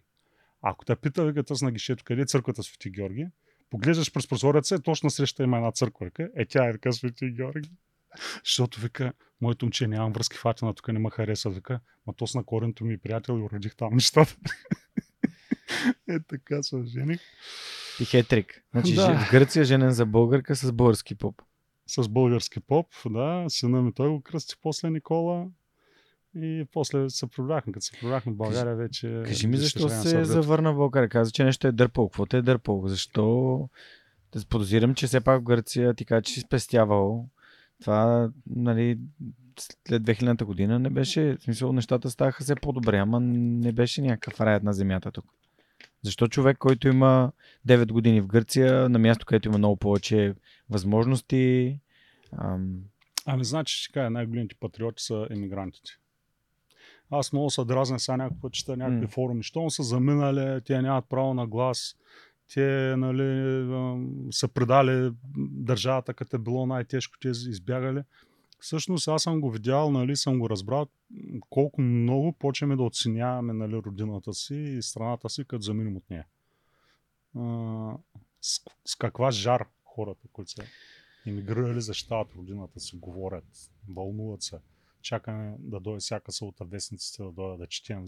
Радвам се, някъде ще да има някаква инвестиция, ще ли отворят някакъв завод. Ето, нещата се променят, четем, споделяме си тия неща, търсим, търсим хубавото и, и аз не знам, сега паметник към съветската армия ще го премахват лема. Ако се чудят някой ден какъв паметник да направят там, моето предложение е да направят паметник на българския емигрант. Много голям, много висок, защото ние сме най-големите инвеститори в тази държава, иммигрантите. Ние сме най-големите инвеститори. В най-трудните времена, в най-тежките времена, ние, иммигрантите, помагахме. Аз лично, примерно, за моя а, труд, който е бил чистач, мияч, хамален и т.н. съм донесъл над 50 хиляди, примерно, евро в България за тези години. Ами, колко милиона иммигранти има? но А, така. И, Чикаго е втората България. И тия хора непрекъснато, непрекъснато пращат пари в тази държава, инвестират, носят, купуват жилища, помагат на роднини, помагат на хора, които са в, тежка, в тежко финансово състояние, на хора, които са болни. Нали, да, на роднините си, на близките си, но все пак го правиш, защото в най-тежките времена не се грижахме за нашите баби, дядовци. Иначе, иначе тук само щяхме да отежним економиката. М. Сега вече, да, сега вече въпросът е как да се върнат тия хора. Нали? Защото много от тях се устроиха, децата им се устроиха и не искат да се върнат. М. А мене през цялото време си ма дърпаше, нали? Исках да се... И друго, гърците са много добри хора, според мен. И въпреки това, въпреки това, никога няма да те приемат за, Грък. за За, за равен. Никога, да. Докато сега аз не съм бил в Штатите, не съм бил в Австралия или в Канада. Не знам как е там, но поне което съм гледал по телевизията, което съм виждал, в даден момент хората там се прощават и ги приемат. Може да стане а, полицай, дока, политик и така нататък. Докато там, примерно нашето дете беше, нали, не взехме, а, доведения ми син Радослав, го взехме в, а, в Гърция, записахме го там училище вече като, нали, като се роди сина ми Никола, 2002 година, взехме и, и Радослав. И, и аз го виждам, той е най-добре облечен в цялото училище, целият клас. Умен, възпитан и въпреки това, като имат рожден ден, гърчета се събират, там са 3-4 иммигранти, българин, две М. българчета, там едно негърчина, те са отстрани, нали? тях не ги викат. И викаме, е, тук никога няма да приемат, ед- едното, което е. И си ме влечеше България. Много аз обичах България, и сега се обичам, нали, исках... Ам... Абе, исках да се, да се прибера. Някакво. Исках, исках и детето ми да се израсне в България, да научи български, не да ми учи гръцки, английски или някакъв друг език. Искам да проговоря на български един ден. И така, нали, прибрахме се 2005 година. А, като разкажеш за гръцкия, се сетих за един предишни ми гости, който има много силна така а, важна гръцка роля в живота си. Това е Мира Добрева, който разказваше за това как е чистил офиса на някаква телевизия или някакъв инвеститор в първата там, някаква, не си спомням, някакъв гръцки офис, много важен. Мгм. И чистила, чистила. Тя е студент по журналистика и е спряла шефката. Обаче тя Мира е от Родопите и тя знае гръцки, там до Мгм. границата. И питала, «Е, момиче, какво правиш тук? И тя казва, ми искам да ставам водеща. И как, каква водеща? И тя, аз си спомням, проверих думата, паросиастрия, нали? Водеща на телевизионна водеща. Мгм. Какво правиш тук? Отивай да ставаш водеща. И това много така, много силен такъв емоционален момент и затова те питах, нали, що се учи гръцки. Ето, нали, има начини, по които Мгм. като знаеш езика, не е нужно да имаш а, фоти ли се казваше, фоти да ти превежда, Мгм. а, просто п- п- комуникираш го и отиваш и го правиш.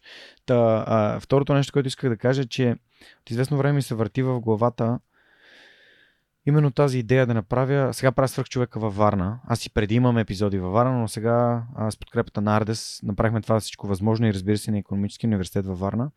А, но много ми се иска да направя епизоди с свърх човека извън България. Защото Мгм. първоначално моята идея беше ето хора в България, които правят смислени неща за България. След това започнаха а, от време на време да бъдат поканени хора, които са чужденци, но създали бизнеси в България и дори хора, които са извън България, но имат общо по някакъв начин дават на това, което се случва тук.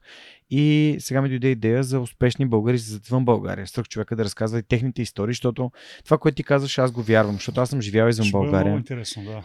Ще бъде Тия хора не са се отказали от държавата си. Нали? Това е за мен лично. А, има огромна роля това общество на хора, които са потърсили економическото благополучие, за да не бъдат гладни и за да не бъдат роднините им, близките им гладни, да помагат на това нещо да се случва. И това е огромна лична цена. Защото всеки има цена, която плаща за това, което прави. Мгм. Е, дали това е цената на риска за живота ти, на здравето ти, да живееш като да имаш висше образование и да работиш като а, хамалин, чистач или каквото и да е, просто защото знаеш, че това, е- това трябва да бъде направено. И това е Ти пътя. знаеш ли, имах един а, съквартирант Владо.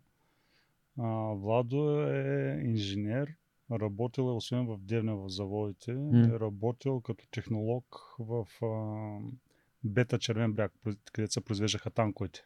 М? Латкина беше страхотен човек, много готин човек. И а, намерена покрай наши общи познати, го бяхме прибрали в М. Атина да живее и почва работа в един ресторант. И една вечер вика, тия са гледам глупаци. Питаха ме, вика, В България сега имахте ли фабрика? Той вика, да, имахме. Ама нашите са по-големи от вашите.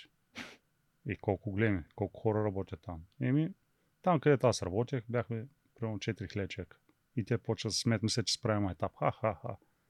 И какво правихте там? Ми, машини. И те ха-ха-ха. Нали? И какви машини правихте? Танкове. Смисъл, нали? Много интересно, между другото, бяха гърците. А, с това, че м- те, те, те са много странни хора. Знаеш? Имат, и, са, и имат една такава философия, на която можем само да завиждаме м- за живота, за нещата. И от друга страна са супер науки за света около тях. Ме не им пука. такъв, Те са да, като питат, център да, на Вселената. Питат, да, питат, примерно, вие имате ли къщи в... Е, сега вече знаят. Говорят тогава, нали? Ма вие имате ли къщи? Ма вие имате ли телевизори? И не, такива много странни неща ме питаха и то, защото ми е интересно, не защото искат да нас засегнат. Да, да, да. А човека срещу него е с две висши образования, той не е ходил на училище Грека. нали, гърка и го пита. И това, което казваш, нали, хора с висше образование им се налага висшисти учители и така нататък да работят като, като прислужници или нещо друго. Еми, така е, такъв е живот. Аз, между другото, се запознах с един грък тогава. Беше такъв на пръв поглед, много не му се говореше. Хорех, работех на едно място, разтоварвах и на камиони и той един ден вика, ай с мен, вика да разнесем стоки и падам в едно задръстване двамата. И с един той не е разговорив, обаче явно описна, защото 3, 3 часа седяхме задръстване. И ми вика, ти как мислиш ли, нали, имаш дете, жена, що не си купиш апартамент да останеш тук? Викам, не, не, викам, аз ще се прибирам. Той вика, що? Викам, ви гърци сте големи шовинисти, викам, големи, никога няма да наприемете. Той като запали, вика, слушай, сега какво ще кажа, момче. 20 години съм бил иммигрант, вика в Германия. А Знаеш ли, Гърка вика, е мигрант в Германия. да, да, те са първите иммигранти заедно с сърбите и, тур, и турците. Знаеш ли, вика, че тогава в Германия имаш само турци, гърци и сърби. Знаеш ли, вика, че като навидяха на пътя, на заобикаляха, вика, като... Нали? И почна ми разказва истории за Германия, за това. А, и тогава накрая, айде да не изпадам нали, в подробности, ще е още М. един час да разказвам неговите истории пък. А, и вика, слушай сега, никъде живота не е толкова хубав, колкото на Балканите. И никъде хората не са толкова топли и толкова добри. Аз вика съм бил в България. Отивам вика в Сандански. Има вика някакъв празник. Играят хората хоро. Дърпат ма, пригръщат ма, радват ми се. Хващат, хващам с тях на хорот. Хорил съм в Турция, хорил съм в Сърбия. И вика, ние вика на Балканите сме хора, които оцеляват. Ти знаеш, вика един германец, цял живот го учат, вика да прави така. Е така го учат да прави. И той вика утре, като стане без работа, тръгва на психоаналитик, тръгва на психолог, ляга и умира, защото той знае да прави само така. А ти ще минеш незаконно граница, ще откраднеш. Нещо, някаква глупост ще свършиш, обаче ще оцелееш. Нали? Ние сме оцеляващи хора. Ние сме хора, които да, може да се караме. Да, нямаме техния начин на живот, защото не спестяваме като тях. Да, ние ще вземем заплата, ще идем, ще я спим тази вечер, утре ще вземем пари на заем. Да, много работи не са ни както трябва. Там ще се хвърлим буклука, където не трябва. При тях всичко е уродено, всичко е нали, нагласено, всичко законите се спазват. Обаче, вика, ние сме оцеляващи и сме, и сме хора. Докато те вика са като роботи. Сега, не знам дали е така. Това е неговото мнение. Неговото мнение е сигурно. Да. А, има един цитат, че най-здравите дървета не растат там, където е най-плодородната почва, където са най-силни ветровете. Нали? Че всъщност тази адаптивност тя е много важна и затова и доста често в подкаста казвам на хората, като чуят нещо, което според тях им се е сторило ценно и полезно, нека да го адаптират към себе си, да не го взимат като чиста монета. Защото гледна точка на всеки е различна, контекста на всеки е различен, силните умения на всеки са различни. Аз съм се чувствал като вкъщи и в Англия, и в Германия, и в България, а, но просто за мен, аз като се прибирах, са, аз това ти питах и теб, защо се прибра, но за мен аз исках да оставя нещо, да дам нещо от себе си, да оставя нещо, което да направи България едно по-добро място. И, може да няма огромен отпечатък, ама аз знам, че аз съм положил някакво усилие и това е а, смисъл, който, който следвам. Евала за това, което се направи, как се разсъждал. Аз тогава в него период бях още далече от Ти на колко се прибра? ами, 2006 година. На колко съм бил? На 30. На 30, да. Но, но средата... Аз на 32. Ама средата е била различна, разбираш? Е, да, да, да. Ти си раснал в по-друга среда, сред други хора. Нали? Вече по, много по-си бил осъзнат, как да го кажа. Докато представи че аз съм бил чистач, мияч на чини, хамален и а, целта, с, с която се прибрах, всъщност не беше така. Е, тези неща, за които ти говориш, се появиха на по-късен етап в живота ми, в Нали, по-късно ги съзрях. Да, да, да. И нали, признавам се, сега лесно е да кажа, да, и аз нали, дойдох тук, защото много исках нещо да оставя след себе си. Истината не е такава. Истината е, че дойдох просто защото исках да се прибера в България, защото се обичах България, исках тук да растат Що не остана в София, ми се върна в Белослав. Ами... Като София, като място с възможностите, с повечето бизнеси. Сега, ние в Белослав считаме се за варненци. Нали, вар... Варненци може да не считат за варненци, но ние считаме се за варненци. И знаеш, че ни варненци... зна- Има един вид много интересен. Питали един. Като питат един пловдивчанин, кой е втория град в България, какво каза, знаеш ли? Не.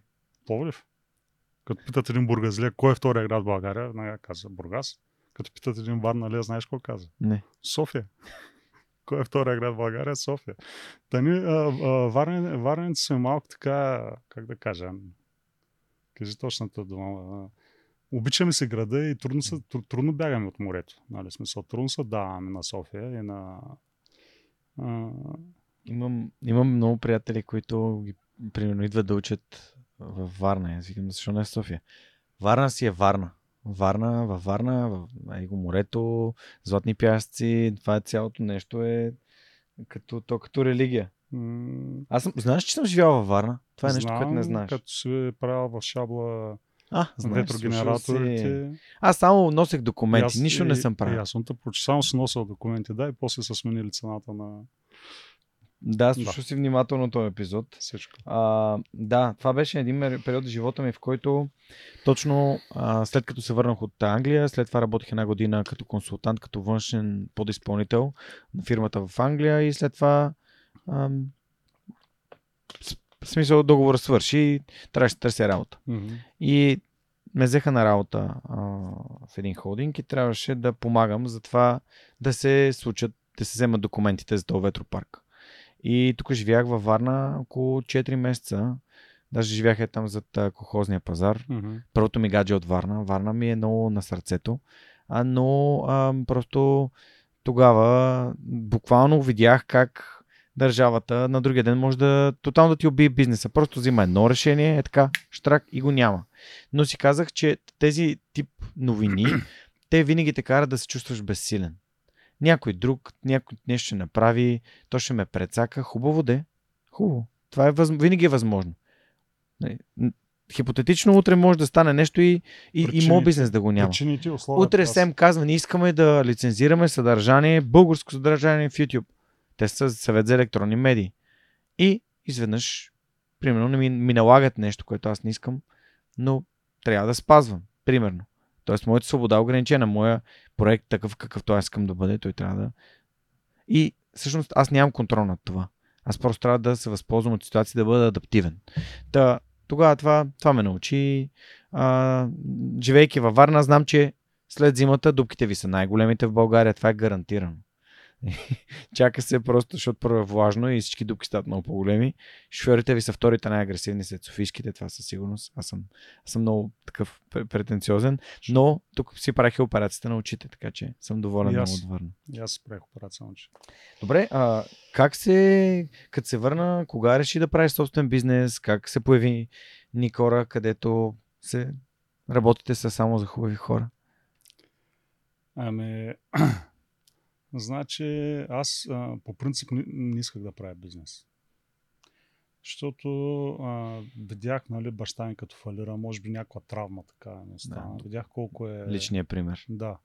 И Тежко. като се прибирахме, жена какво ще правим. Викам, виж сега, тя беше много добра шивачка там в Гърция, където учи да работи, винаги се е търсили и т.н. И ох, там пък имам една друга история, но ще разкажа после след предаването, че не е за пред камерите. Защото е много дълга, нали? Ще е много дълга история. Да. Та, жена ми е добра шивачка. Викам, ти ще се хванеш някъде да шиеш. Аз викам, нещо ще се хвана и ще карам такси. Ня... Нещо трябва да измислим. Направихме там един етаж от къща бяхме купили, направихме ремонта, направихме го сравнително добре. А, на 18 декември вече се прибрахме, се роди сина ми беше роден, извинявам се. На 18 декември точно за рожден ден се прибрах аз, се обърках. И мислех да работя. Тя беше почнала работа, жена ми, и те ни платиха. Нямала там. То, знаеш, бяха и тези времена, дето Абе, ще давам 500 лева, ама друг път, нали? Вземеш Да. накрая. Ама, ма, 150, ако да. мине, мине. Да, и ние такива неща, и викам, няма да стане. Тя вика, жена всъщност беше инициатор. Вика, виж ко. Защото когато купихме а, този етаж от къща, някъде август месец аз оставих тук с детето, лятото, и казах, е тук, а тя от къща не познава никой в Белослав. И аз казвам, този майстор се обаждаш за плочки на този, той, аз съм бил говорил от всичките и тя направи ремонт на жилището. Аз за 4 месеца отидох в Гърция и за 4 месеца направих пари, колкото иначе правя за една година, защото вече никакви разходи няма деца, само спестявам. Нали, и така нататък. Но това е друга тема. И се прибрах точно за рождения ден на сина на декември месец. Те ни бяха платили, тя почна работа, ние платили и тя вика, виж, докато правих ремонта, тук в Белослав няма пердета, няма ламиниран паркет, няма, за всичко трябва да ходят Варна. Хората почнаха вече, не е като едно време, почнаха да си правят ремонти, да строят жилища, нали, нещо. Има нужда. Дай ще направим един магазин. И аз вече оттам почнах да доразвивам идеята. Тя вика, ще е пердета, ти вика нещо, ще правиш штори, някои такива неща. И всъщност бизнеса, първият магазин, който отворихме, беше 25 квадрата. И той трябваше да... Той беше... Колкото е тази. Толкова горе-долу, да. Малко по-продълговата така беше. Е, ламиниран паркет, штори, пердета. Какво продавахме друго? Плочки. Обаче нямаме кола. Аз карам курсове. Нямам книжка. А, карам курсове, нито кола, нито нищо. И тръгваме да обикаляме из Варна. А няма интернет. И, абе, штори откъде да вземем? Знаете ли кой е производител? Не знаеме. Аз си купих шторите от един магазин къде. И аз отивам в магазина, ама целите замръзнали, дет сме ходили зимата, пиша. А, влизам. Ще правя магазин, долу сега почвам да обяснявам на хората. Те, те, той вика, ето мострите, тук ще работи с нас. Къде ви е колата? Вика, много далеч съм я спрял, викам, дайте ga. така започнахме, нали? Буквално за плочки имахме само мостри, за ламиниран паркет взехме по една дъска, имахме дъски и ходих до Димитровград да, да купя пердета. И значи, като отворихме на 3 март магазина, иначе с гръмкото име Никора. Никола е Радослав, двете ми деца, нали? Никора. И табелка направено. Направих ни брошурки по примера на гърците. 500, 500 лева давах за брошурки, такива рекламни. И ги раздадах, нали? Даже една там в съседство друг магазин. Какво ще правиш с тези неща сега, Живко? Колко пари даде? Викам 500 лева. Какво ще ги правиш? Викам, ще ги раздам по почти. И ти лут ли си? 500 лева ще ги хвърляш по почти. Викам, да. Тук не е Гърция, Живко. Викам, добре. Раздадах ги и тръгна работата.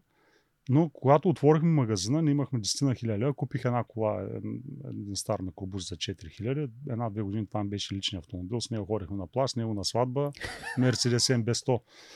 с А, малки без били. то стрес. Това е най-долният автомобил. Така ли? Само, че имаше два реда седалки, отзад е товарен с два реда обаче седалки и с него ходим навсякъде. Ударям, очукам, стар, на брамчащ и т.н. Та като купихме буса, купихме, там заредихме магазина с каквото можем тези 25 квадрата, без мебели, нищо общо с мебели. И останахме с 2000 лева. И идват хората, като аз ще правя ламината, ама имате ли кой да го слага? Купих се едно зеги, аз не знам къде е сложа нощчето на зегито. Пъхам от тук, оттам не знам как да го хвана. Че не познати в Блосав ме научиха как да слагам ламинат. А, първите си штори, които слагах, отивам да слагам штори, те пък се паднаха между стъкло. Нали, между Да, стъклопакет. разглобяваш а, дървена до грама, Аха, разглобяваш Да, стъклата, да, да, да. слагаш ги отвътре, дупчеш до грамата и към маля и сега ще надупчам хората до грамата и какво ще правя? И по телефона звъня на този във Варна, тук, който е Миро. Миро, сега слагам штори, кажи ми сега какво правя. Колко сантиметра? Три, добре, дупча. Другата дупка там, добре. Буквално се учих в хората. И така започнахме, ми вкъщи ши пердета, ходим ги закача, глади, нали, закача пердета, продавам, аз с микробуса карам стока, товаря, разтоварвам пак в магазина, нали. И останах с 2000 лева. Първия месец карахме към 1000 лева. Двамата. И аз как ти жълта, века. Ком трябва Гърция? Що много хубаво България. 1000 лева. Една заплата беше 200 лева. Нали? Супер. Викам, чувствах се толкова щастлив. карам си микробуса, усилял съм си музиката и си пея и се чувствам готино. Бачкам от сутрин до вечер, слагам ламинат, след ламината бягам, слагам штори, зареждам, продавам в магазина, подбирам се 10 часа, ставам сутринта и ми е готино, нали? И хубаво ли обаче дойде есента и хората спряха ремонтите и спряха да пазарят. И сега викам, какво правим? Трябва да продаваме нещо, което да върви зимата. Нали? И викам, влизам в мебелния бранш. Що мебелния бранш? Еми, кое е свързано с... Ремонти. с да, с, кое допълва Okay, продуктовата ти ми. допълваш да. цикъл. М. Да. Влизам в мебелния бранш, обаче как да намеря производител на мебели, как стават нещата, как, как се случват, няма, няма интернет, аз още нямах компютър в магазина. Не мога да го смисля целият процес, няма към кого се обърна, нямам, нямам такива познати, такива приятели да ме насочат, да, да, да ми дадат съвет дори как трябва да го направя. Нищо е така. И ми каза един приятел ми вика, слушай, аз ходих в Аспарухово във Варна и скупих един магазин, май са производители. И към ще ходя, говорих с хазяина на съседното помещение да го взема и стана вече магазин, ще стане 100 квадрата като го взема. Сега трябва да уредя мебелите, обаче пари нямам. Още съм с 2000 лева, ми останаха. А, за да заредиш един магазин дори 100 квадрата с мебели, трябва 10-15 хиляди лева, нали?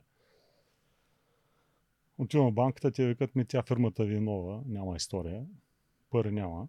Аз много обичам да казвам, че с пари всеки може. Нали? Номер е да направиш нещата без пари. И отивам в Аспарухово, намирам магазина. здравейте, здравейте. Вие производители ли сте? Да, производители сме. Искам да говоря с шефа. Ами тя шефката утре ще дойде, елате утре. Следващия ден се оговарям среща. Отивам аз пак. И една така дама, Елка Николова, много така като аристократ, нали, такава визия, дава приеме. И аз почвам и вие производители ли сте? Производители сме. Те се оказа, че произвеждат, ама само мека мебел. Аз въобще не знам, че диваните се произвеждат в едни фабрики, пак корпусната мебел в други, пак столовите масти в трети и т.н. Що, що ме е производител, значи прави всичко, нали? Ще им помогне. И почвам аз. Вижте сега, аз Белослав имам магазин.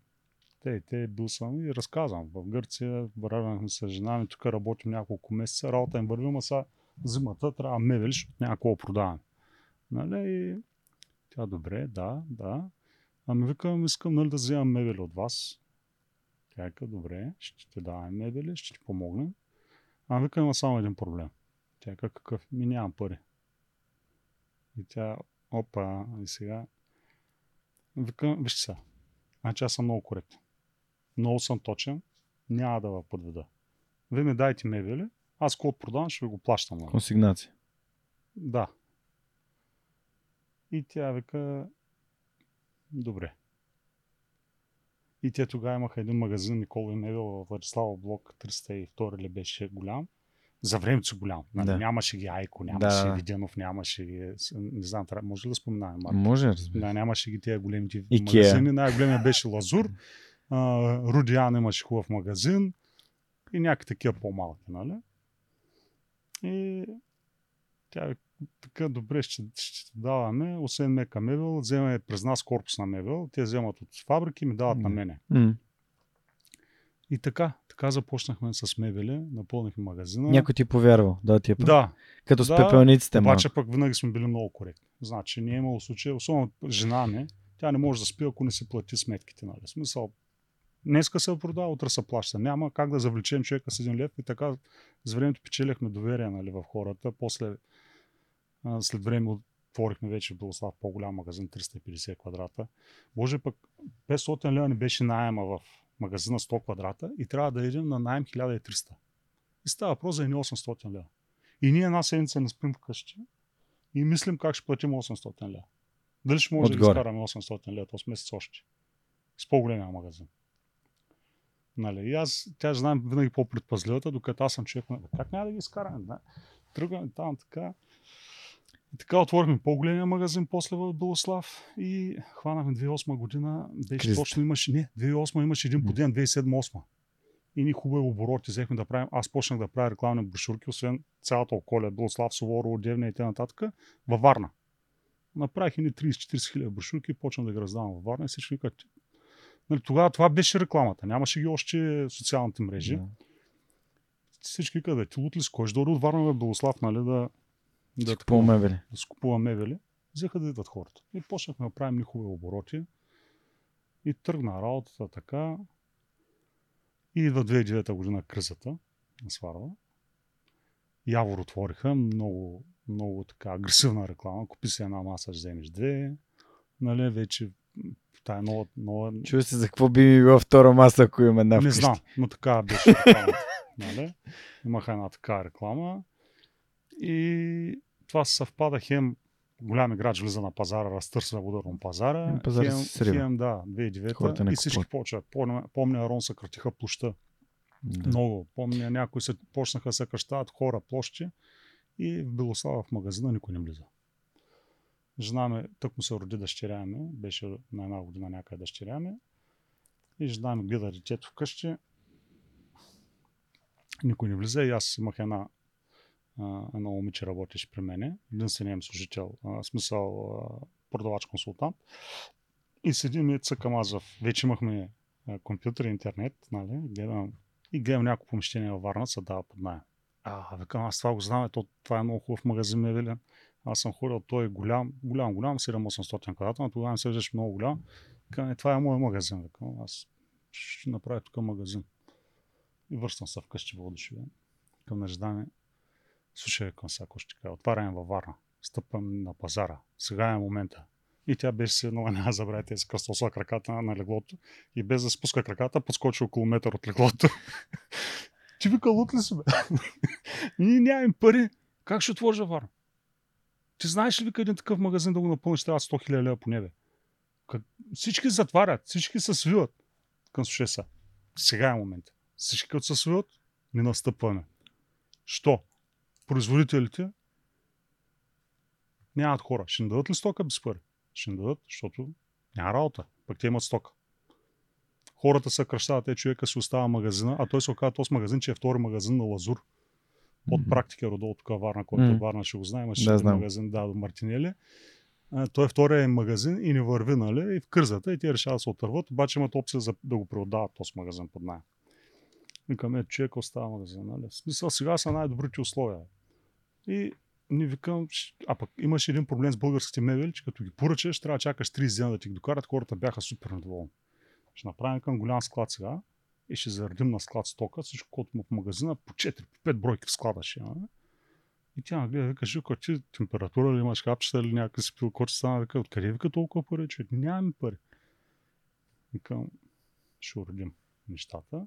Отидах, оговорих магазина и а, две а, български фирми, най-големите производители в България на корпус на мебел в Русе, Ирин и Стефан Стил. Тя Стефан Стил, затвори фабриката. Не е фалирала, просто решил, че повече не се работи и я ликвидира. И се оттегли от бизнеса вече. Тогава бяха и остри конкуренти, двете фабрики. Ама където се хванат, там се бият. И отивам аз на Стефанов ден в Русе, да поканя на, на имен ден на Стевка, собственичката, и викам, ще трябва да говорим. Тя вика, добре, към ще сега ще отворя магазин във Варна. Вие нямате добър представител във Варна. Аз ще бъда вашето лице. Всичко ще бъде много точно, много ще продавам, много ще, ще вървя добре нещата, обаче нямам пари. Аз пак нямам пари, нали? нямам пари. Какво искаш? Викам, искам стока. От Рим ще вземаш ли? Викам, ще вземам и от. Ще ти дам стока, обаче ако не вземаш от Рим. Не, не, викам, са. Единственото му условие е работя с двете фабрики. Няма, нали? Не се подадах тогава на шантажа. Тя вика, добре, колко стока искаш? Ми викам, ако ми дадеш за 100 хиляди. Тя вика, а, ти пък много се изхвърли 100 хиляди. Ай, ще дам, вика, до 50. Викам, добре. Сега къде ще ходиш при Римеца, говорите с него ли? Да. Добре, обадим се после. В Рим, същата работа. Викам, сега тей, тей, тей, тей, аз съм вашето лице, аз тук ще бъда много коректен. Няма да подведа, обаче трябва да дадете стока. Еми добре, викам, говорил съм с Стевка, нали? Държал съм коректен, тя ще ми даде. Тя за колко ще даде стока? Викам за 100. Е, не за, за 100 не можем, викам, ще дадем за 80. За 80 може да дадем. Викам, добре. Излизам от там, Звъня Стевка. Всичко и точно Стевка не се притеснява и се видим до вечера на банкета, защото тя не беше поканала на Стефанов ден. Кажи, кажи сега, Римеца, какво ти каза, за колко пари за стока? И викам, сега не ми е удобно. Тя каза, кажи де, и викам за 100. е, те пак как се изхвърля, ай, аз дам за 100. и жена ми седи до мен и не може да повярва какво става. Викам 180 станах. Станаха към 180. И един кредит тогава стегнах 15-16 хиляди лева, помня. С, а, там с едни такива мъки. И така започнахме всъщност бизнеса във Варна. Възползвах от това, че Пикадили са не хазяи. М. И отида да говорих с Пикадили, да оставим Пикадилите във Варна. Нямаше Kaufland, нямаше, бяха на оборотните магазини. Да, и бяха хубави между другото магазини. И на касите оставахме брошурки на, на Пикадили на касите. И цветни, хубави брошурки такива. Оставяме примерно 10 000 брошурки, след два дена няма нищо. И почнаха хората да идват. Въпреки, че криза, въпреки, че това почнем нали, работата и върви работата. М.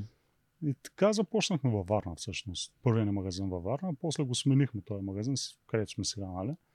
И така започна всъщност първият ни магазин. Буквално поч- започнахме в най-голямата криза без никакви пари. Нямахме пари. Повярваш Още, още, си още имах 2000 лева, Вярваш ли? с които започнах бизнеса. Каза нещо много ценно, че според теб а, това доверие е много важно. А, как се гради и тя историята още от Гърция го показа. Ами, аз между другото някъде бях гледал в твой подкаст ли беше, мисля, че при тия беше, имаше въпрос, коя е твоята някоя силна страна твоя. М. И, и се чудях, ако ми зададеш този въпрос, какво да кажа. М. Но мислех и стигна заключение, че всъщност една от силните ми страни може би е така да печеля доверието. Да ставам пред хората буквално и, М. и се откривам си душата, казвам си нещата, гледам ги в очите, честен съм М. и не ги лъжа. И хората ми вярват. И много пъти се е получавало точно така. Направи ми много силно впечатление в началото, когато разказваше историята за майка ти. А, че се насълзи тогава. Доста често в подкаст се случва. Хората да разказват някакви много силно емоционални моменти. А, и а, ми направи много силно впечатление, как колкото и да говорихме, нали, минахме през а, гърците за шовинизма си говорихме. Това е ясно, че някои хора се мислят за по, по от други. Това е нали, типично в човешката природа, но ми направи впечатление как всъщност каза, че това са нали, тези хора, няма значение какъв е техния происход, те не искат да оставят нали, майка ти в планината сама, нали, Да, да. на никой. А, и аз затова обичам да казвам, че нали, действията са много по-важни от думите и че хората се делят на добри хора и недобри хора. Не, не по никакъв Аз друг това начин. нарочно подчертах какви са хората. нали, Защото... В разговора ми с Христо Христов от Дарик Радио, после направихме подкаст на живо. И между другото, може да дойдете някой от среща ни на живо. Всяка последна сряда от а, месеца имаме епизод, който записваме на живо, продължение на предишен разговор. А, като в края на септември а, ще ми гостува Ваня Ананиева от Интелект и може да дойдете да присъствате на нашия разговор. Тук са ми гостували Христо Бояджиев, Христо Христов и а, Васил Терезиев на 31 май, нашето пилотно събитие. Та, а, Христо ми беше казал, че за него хората, които подхождат с недоверие и ам, към, към другите изпускат много възможности. И затова ми прави впечатление, че пък ти, това за теб е силна твоя страна. Нали? Да си открит и да спечелиш доверието на другите. Очудващо ми се получава. А, просто е така, с един ентусиазъм съм подхождал винаги в такива от- отношения и, и, и не знам, защо през цялото време обаче съм бил сигурен, че, че хората всъщност ще им повярват. Че ще ме последват. Е, това е увереността, която аз говоря за нея. Човек трябва да вярва в... Да има някаква така вяра в себе си. Ами то ти, ако не си вярваш, няма кой, Кой? да повярва. М. Нали? В смисъл, Абсолютно. а, но пък и много е важно после да, нали, това доверие вече го заслужиш. Нали. Защото има много убедителни хора, знаеш. Така говоря, така и, и в последствие, Да.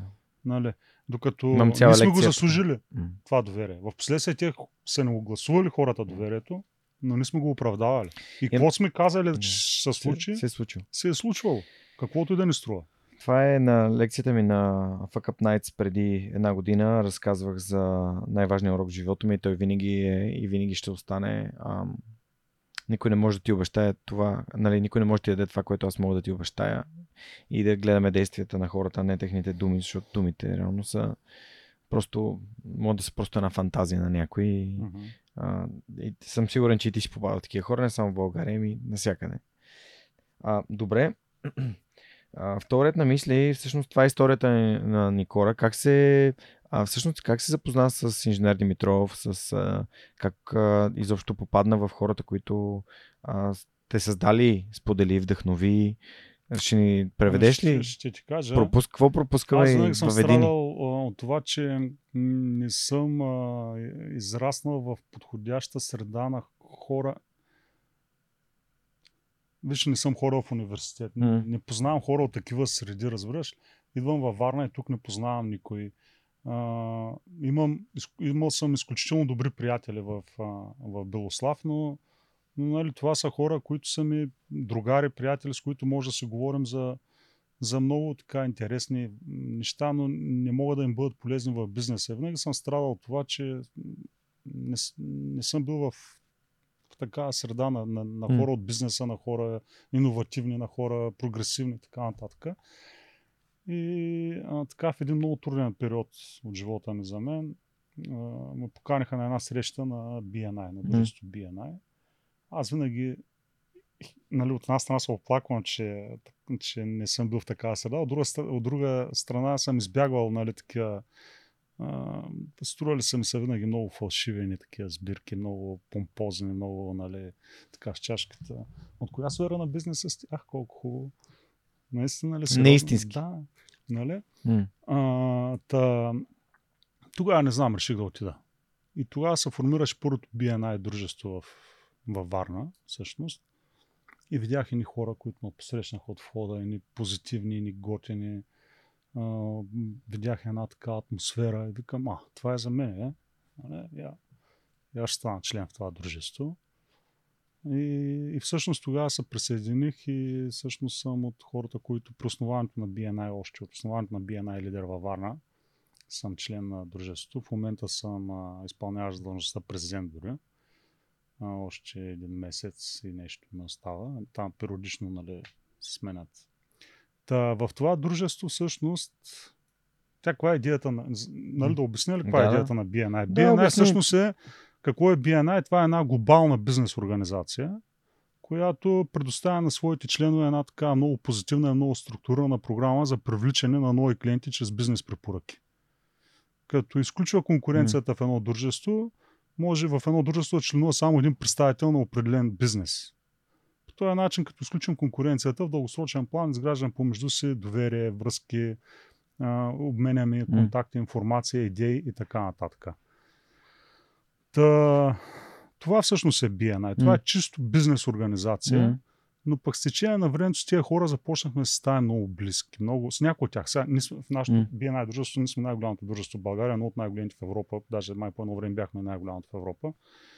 А, не може с 50 човека да се паснеш и да си. Да, разбира се. Но има определени хора, с които така се сприятеляваш, ставаш близък. И така станах близък с тия хора от Сподели вдъхнове и инженер Димитров, както за, за теб инженер Димитров, за мен е Митко. А, Помоли ме и Христо мен да му Ишков. казвам Митко. Да, Христо Ишков.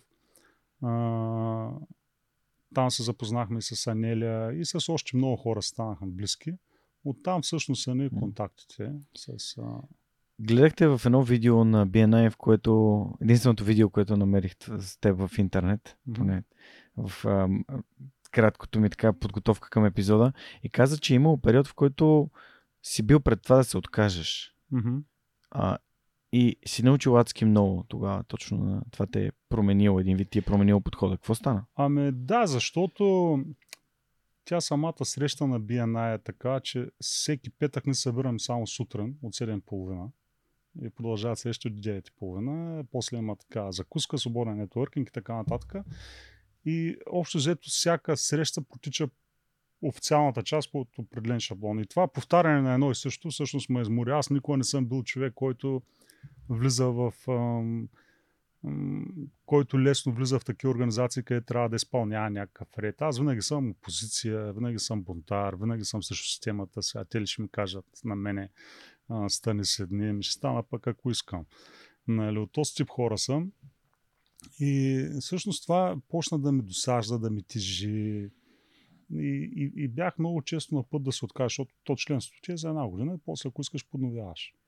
Да, той е Но платено членство. Прескочих този период, нали, в който се чудех дали М. да, да остана. И останах. Сега вече не мисля да напускам. И всъщност много научих и много израснах в BNI. Аз а, също това видео го казвам, в което ти кажеш, но то, е, то въжи за това, което ще кажа. Тая притча, тя въжи нали, за, много, за много неща. Тя въжи и за сподели и вдъхнови, тя въжи и за BNI, тя въжи и за, за този подкаст дори.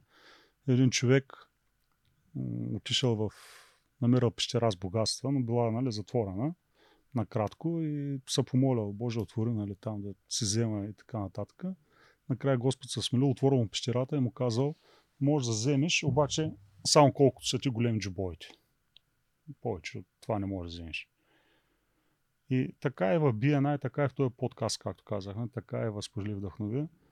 Сега тук въпросът е вече, ценности има много навсякъде. И в живота като цяло има много ценности във всяка една ситуация. Въпросът е колко са ти големи джобовете. Сега, един е дошъл с гащи с големи джобове, другият е обул панталона без джобове, третия джобчето му в момента е малко. Така че колко са ти големи джобовете, колко можеш да вземеш ти от, от тази организация, М. колко можеш да вземеш от този подкаст. Ще вземеш толкова, колкото, колкото си готов да вземеш, колкото си подготвил ума, колкото си подготвил, колкото си настроил, нали. Та и в BNI така, нали. М- има много ценност вътре. Въпросът е на всеки колко са му големи джибовете и колко е готов той да вземе. И като казвам да вземе, нямам предвид Да да получи. вземе, да, Да. получи, а, а нали, нашата основна ценност е дай за да получиш. Ни първо даваме, после получаваме. Даващите получават такъв е получават, Gain- Givers gain. Да. И идеята е, че ние сме се събрали, за да си бъдем полезни. И на мен лично BNI наистина ми е бил много полезен. Освен, че израс... Ами аз за първи път, като хванах микрофона да трепера, ще получа инфаркт.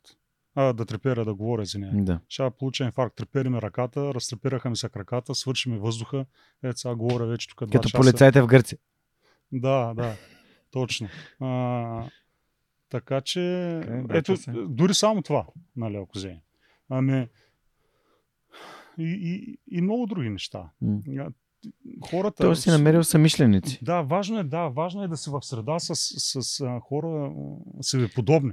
С себеподобни среда, която и в моменти, в когато съм бил долу, когато не ми върви нещо в бизнеса и, съм, и споделям и те, Митко, Митко е мой ментор, Димитър Димитров, аз а, много го уважавам. Той започва, да, някой път чак ма дразни, нали. Сега това направи ли бе? Ти така направи ли? А, с рекламата колко пари? Там да. Добре, това направи ли? Що не го направи? Ай, давай, ай направи. Та книга прочети ли? я? Поче. Поче, утре ще донеса а, и другата книга да прочетеш.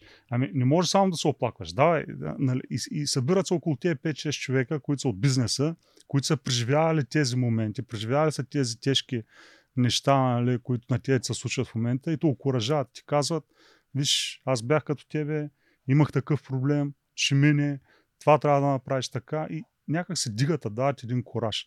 И затова е важна тази организация. Тя събра с тези хора и ние по принцип българите трябва все повече да се сдружаваме и да членуваме. В... Защото забелязвали се, че ние сме много силни в индивидуалните спортове. Да. да Да. дигнем една штанга, да набием някой. Нали, в отборните спортове винаги малко отстъпваме. И, и това е един от проблемите на образованието ни, може би, според мен, нали, без да съм специалист, че нас от малки деца научат да бъдем много големи индивидуалисти. Нали. Ако може ти да си най-добрия в класа, да надмениш Гошко по, по успех. Не класа как ще се класира някъде, как класа ще, ще постигнеш, как класа да помогне на най-слабите ученици, за да излезе целият клас напред. Няма ета с екипност, нали, още от малки. Нас научат как да, как да прецакаме, ако може, другите, за да бъдем първи. Да, да, един от начините да го направим е като махнем тази оценка за преписване и всъщност помолим хората да правят неща заедно. Ами, Това винаги ми е помагало. Не съм специалист, аз много Смисъл- пъти съм си мислял, примерно съм си мислял дали не е добре да има една оценка за целия клас. Обща оценка. Тоест, този клас завършва с 6, пък другия с 5. Ето екипа, да работят хората в екип, да се научат да работят. Е, но аз не съм специалист по тези въпроси. Не знам кое е правилно нямам, Търсим отговори. да, нямам а, Добре, решение. и, някакво и всъщност идеи. какво, разкажи ми през твоята гледна точка, защото Митко разказа за а, сподели вдъхнови и то на него това очевидно му е много голяма така, а, много голяма важност има в неговия живот. Да, да, да. Та, Митко е сподели... луд. Да, на тема, Кой на, Луд? Луд, Луд на, тема сподели да, вдъхнови. Е... Ама те такива хора правят революциите. нали, Да, да. Смисъл. А, н- Свръхфокусиране, просто да, това е... хора правят революциите. Нали? В добрия смисъл на думата казвам. Да, да, да. Какво А. правиш? Разкажи, за, разкажи ни за някои от твоите срещи вдъхновяващи в някое, в някое Ами училище. то как започна? Всъщност тя идеята се родила доста по-рано, но, но всъщност започна с това, че Тоест, моят път как започна М. в тази организация. В моето училище в Белослав бяха поканили, бяха ни поканили за да за нещо да говорим за бизнеса Да. пред, пред деца. И с моя приятел Христо Ишков, той отиде с днес първата такава лекция и аз въобще нямах такова намерение. Свърши и аз видях, а викам, и аз мога да говоря, даже викам, аз мога и по-интересни работи да кажа от него. Що не го направя аз? И свърши така лекцията и той вика, ай сега си ти наред, трябва и ти да пробваш. И аз се подготвих една такава лекция, изнесах я при и видях, че всъщност има много голям ефект. Много, и, и всъщност много ми хареса. Нали? Давам, обаче давайки много получих от цялото М. това нещо.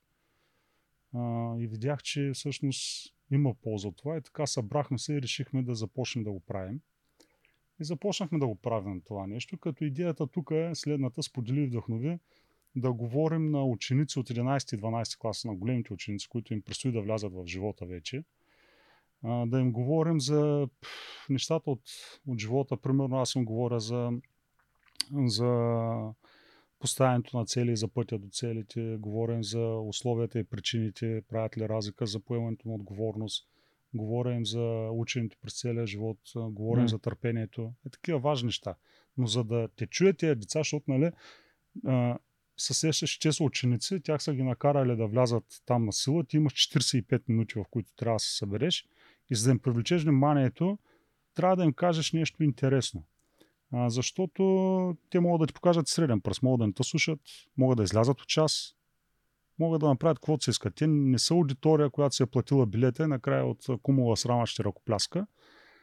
И, и, и всъщност нали, ние минаваме през някаква лична история. И аз ги виждам как, нали, като вляза в един такъв час, са някои отекчени, така са облегнали, гледат с телефоните, не ми обръщат внимание. И почвам да им казваме тази история за Гърция, естествено доста по-събрана. И им казвам някакви такива неща, които те са ги виждали само по филмите, нали, по телевизията. Днешните поколения не са го изживяли този момент. И гледам как след 10-15 минути вече всички ме гледат така фокусиране, зяпнали, съсредоточени и те вече са готови да им кажа всичко. Което е голяма отговорност, естествено. Да. Но те са готови вече да приемат всичко. Вече аз съм спечелил тяхното внимание и те са готови, тогава вече почвам да. Защото ако започна да говоря с другото, за другите неща, за, нали, за- за които ти споменах, по-голямата част от тях вероятно няма да ме слушат. И всъщност ефекта наистина се оказа, че на моменти е много, много добър, много голям. После идват, остават някога след часовете, продължаваме да говорим. След това идват, ма може ли да прегърна господине, ама а, нали, разискват някакви им, благодарят ми. А, имахме и такива отзиви от първите ни лекции. Няколко деца а, в последствие нали, споделиха. А, тя мисля да се занимава с нещо, което майка и баща искат, но тя имала друга мечта. Нашите лекции се вдъхновили и тя сега учи, М. не знам с къде си. Имаше много такива добри обратни връзки от хора, които казват, вие ми повлияхте всъщност. Нали? Вашите лекции им повлияха. И всъщност това ни вдъхнови да направим а, това сдружение Сподели вдъхнови, да го регистрираме и да работим като изцяло работим, спонсорираме. Ние спонсорираме това движение, всичко е абсолютно безплатно, не вземаме пари, напротив, плащаме се за това. Плащаме се за да отидем там.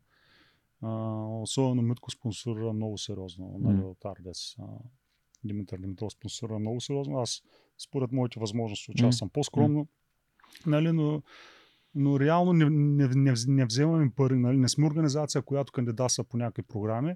Сега колегите много се запалиха по идеята, че трябва да работим и с учители, с директори. А, и така доста сериозно работя в тази насока. Аз специално за учителите и директорите взема малко по-настрана. Да. Не знам, може би нямам това самочувствие, нямам нужното образование, нужния цен, за да излява при тези хора, казвам го директно. Ами, а, много е странно, защото а, аз като човек, който реално говори за неформално образование, за скритата програма, така Траян Траянов от заедно в час нарече свръх човека. Тоест начин да образоваш, като разкажеш историите на другите и реално Мгм. палиш огъня в а, главите на хората.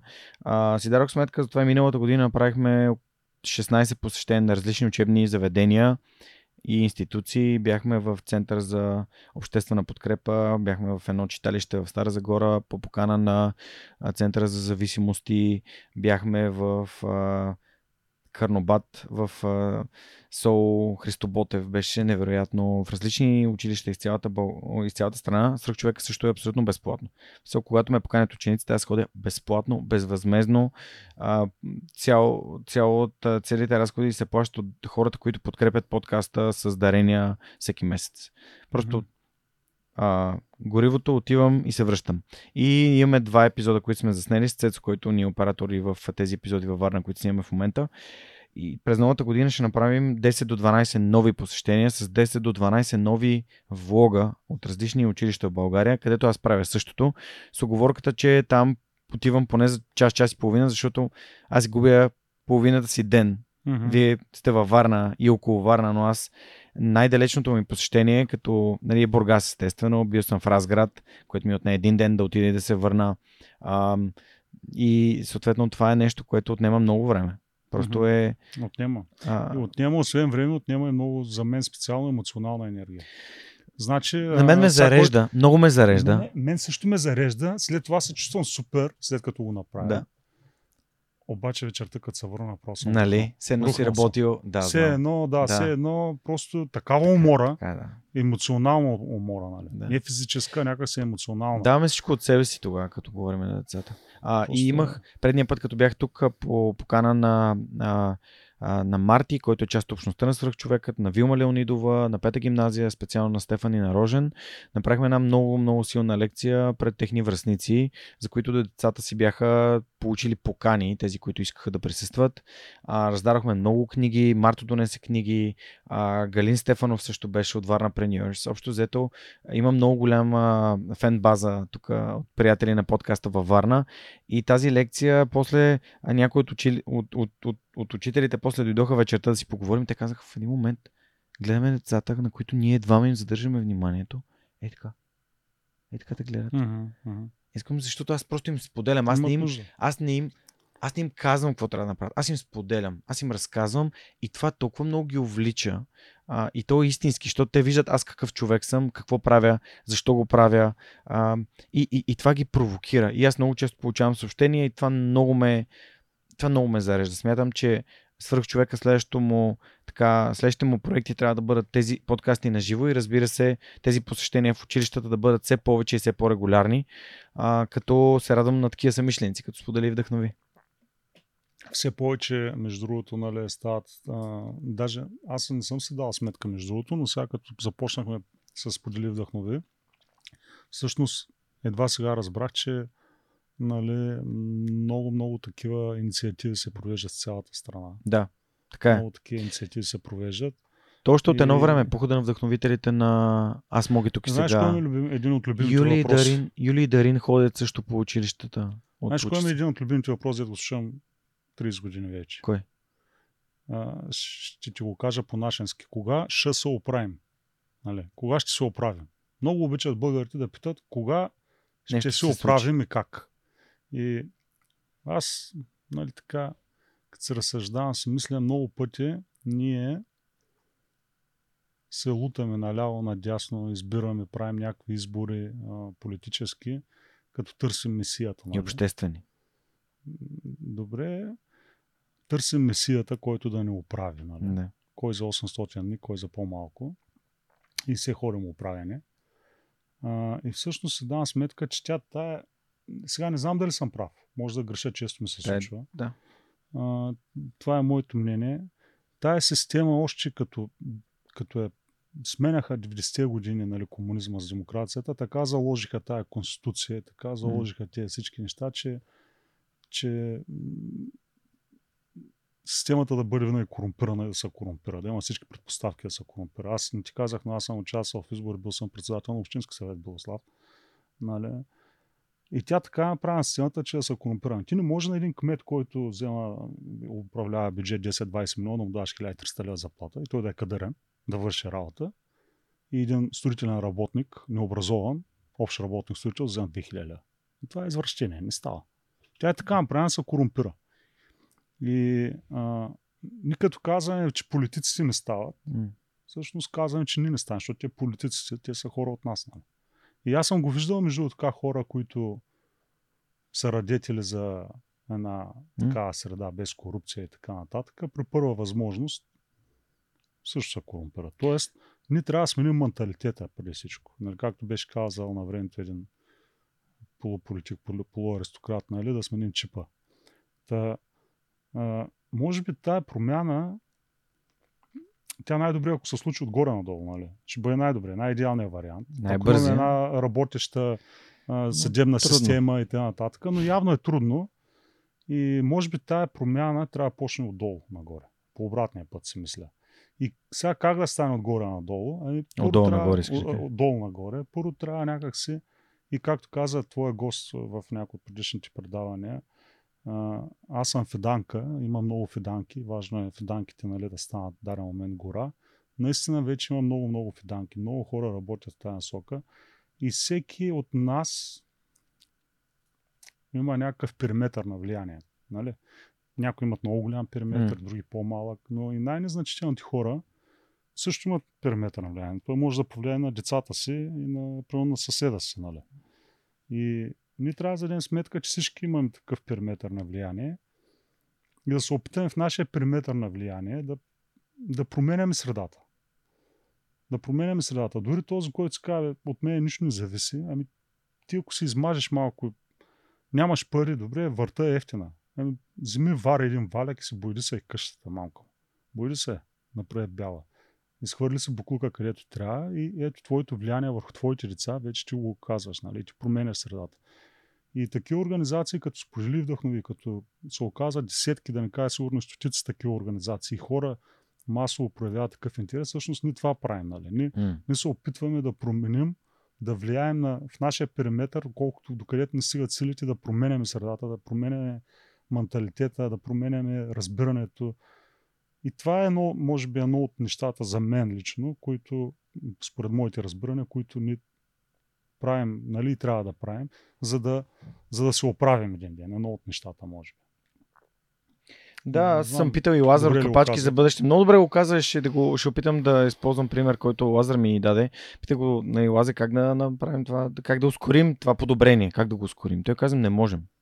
Това, което можем да направим е ам, всички да създаваме микрообщности или както ти казваш, нали, това дърво да се превърне в чадър. Нали. Колкото имаш, ти влия, имаш влияние под теб на хората, които те следват, правят нещата, които са повлияни от теб положително и съответно те сами създават микрообщности и те пък го правят на други хора, така че а, напълно те разбирам. А, така че това е зависи от нас. В смисъл да започнем да влияем положително. Защото аз казвам, че може да си хвърлиш фаса и това да е влияние, но да е отрицателно на Мгм. улицата, но може и да вземеш фаса от земята, да го хвърлиш в кофата и това да е положително, защото някой ще види и ще каже, ето не съм само аз този лудия да събира фаса, има още един аз ще правя пак и пак и аз се бях отчаял, ама сега пак ще го правя, защото виждам, че и други хора го правят.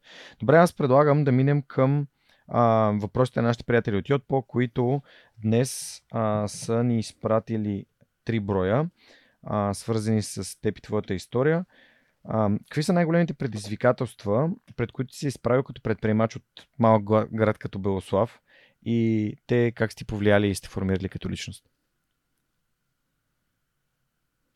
Защото се казваме, България е малък пазар, нали, София е малък пазар, Варна е малък пазар, ма Белослав. Тук нищо не става. Белослав. Ами, В нито един момент ти не каза, беше ми малък пазара, нищо ти, ка- ти, ти говориш за развитие, за нали, навлизане във Варна, но а, интересно ми. е. най-големите предизвикателства като цяло не на, не на пазара Белослав, може би. Като цяло за мен най-голямото предизвикателство, нещо на което още се учи, е отношенията с хората. М, Е това, нали, защото аз, аз съм дошъл от една среда, където цял живот съм бил работник. Нали, Тоест бил съм от другата страна на барикадата. И в даден момент трябва да, да управлявам някакви хора, да бъда лидер, нали, те да наследват.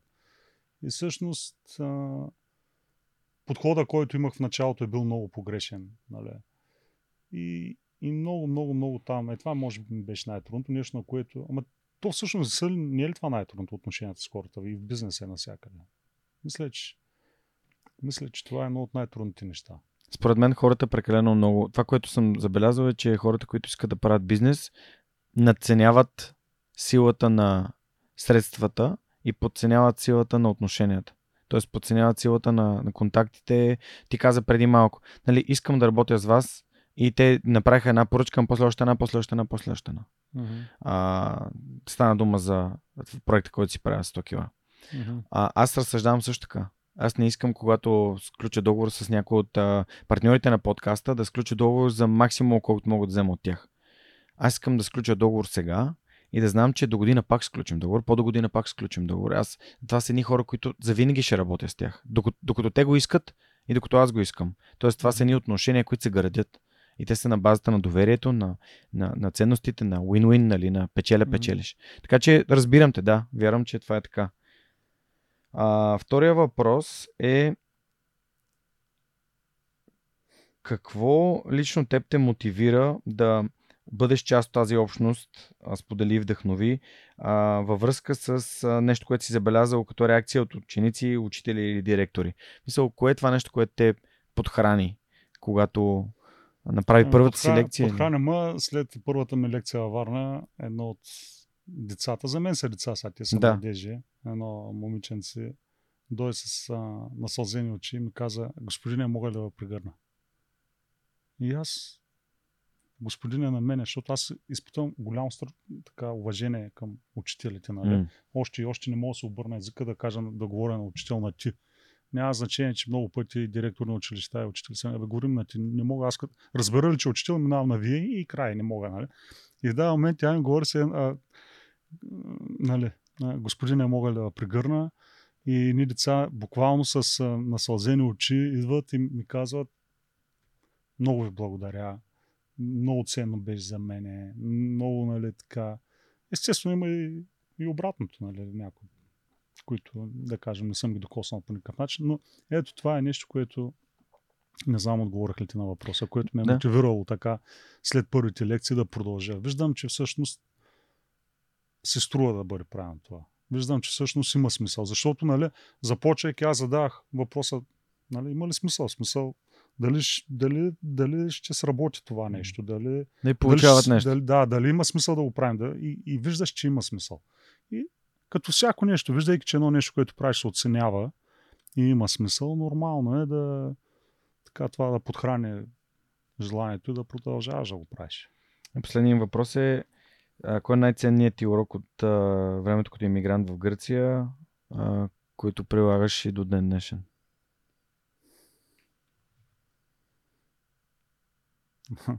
Не знам. Може да споделиш да някой ценен. Нещо, което се сещаш. Кой е най-ценният урок? Защото може от някои от неща да не си, дори да не си даваш сметка за това, но аз като ги слушам и това с пепелника беше изключително. Аз ще ти разкажа една история за сподели вдъхнови първа, и лекцията ми е в пета, а, но ако искаш може да ти разкажеш и да помислиш. Mm-hmm. Когато ходя в гимназиите, аз имам една специална практика да подарявам една много важна книга по един специфичен начин. А, аз питам кой иска тази книга.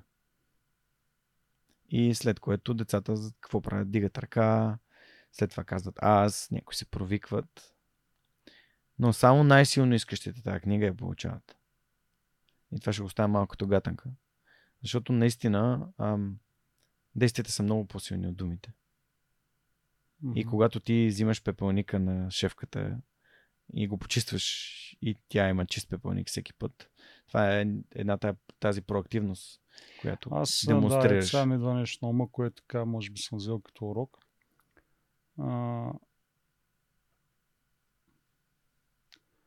Взел съм като урок, може би, че гърците в бизнеса, наблюдавал съм ги, как работят, как го правят, как остават, как да ти кажа, остават здраво стъпили на земята. Нещо, което може би се наблюдава в България, някой изкарва 2 лева, нали, става велик, той решава, че повече няма да работи, че може да си купи някаква скъпа кола, че целият свят вече работи за него, нали, тая М. а, мания, нали, да... А, виждаш едни семейства, които четвърто поколение работят в един ресторант. Знаеш как са, нали, семейно. Наследява се бизнеса един от друг, остават сплотени, остават здраво стъпили на земята. А, примерно една от фирмите, в които работях на пияцата, така транспортна фирма за разнос на електроуреди, мебели и така нататък. Единият брат е а, шеф, най-голямата фирма. А, другите трима работят, децата им работят там. Не се величаят като нас да кажат, абе, ние вече сме шефове там, ще вземем хора, няма да работим. А, карат е, ефтини коли, не, не парадират с... Може би е, е, е това нещо много, е тая тяхна философия за живота.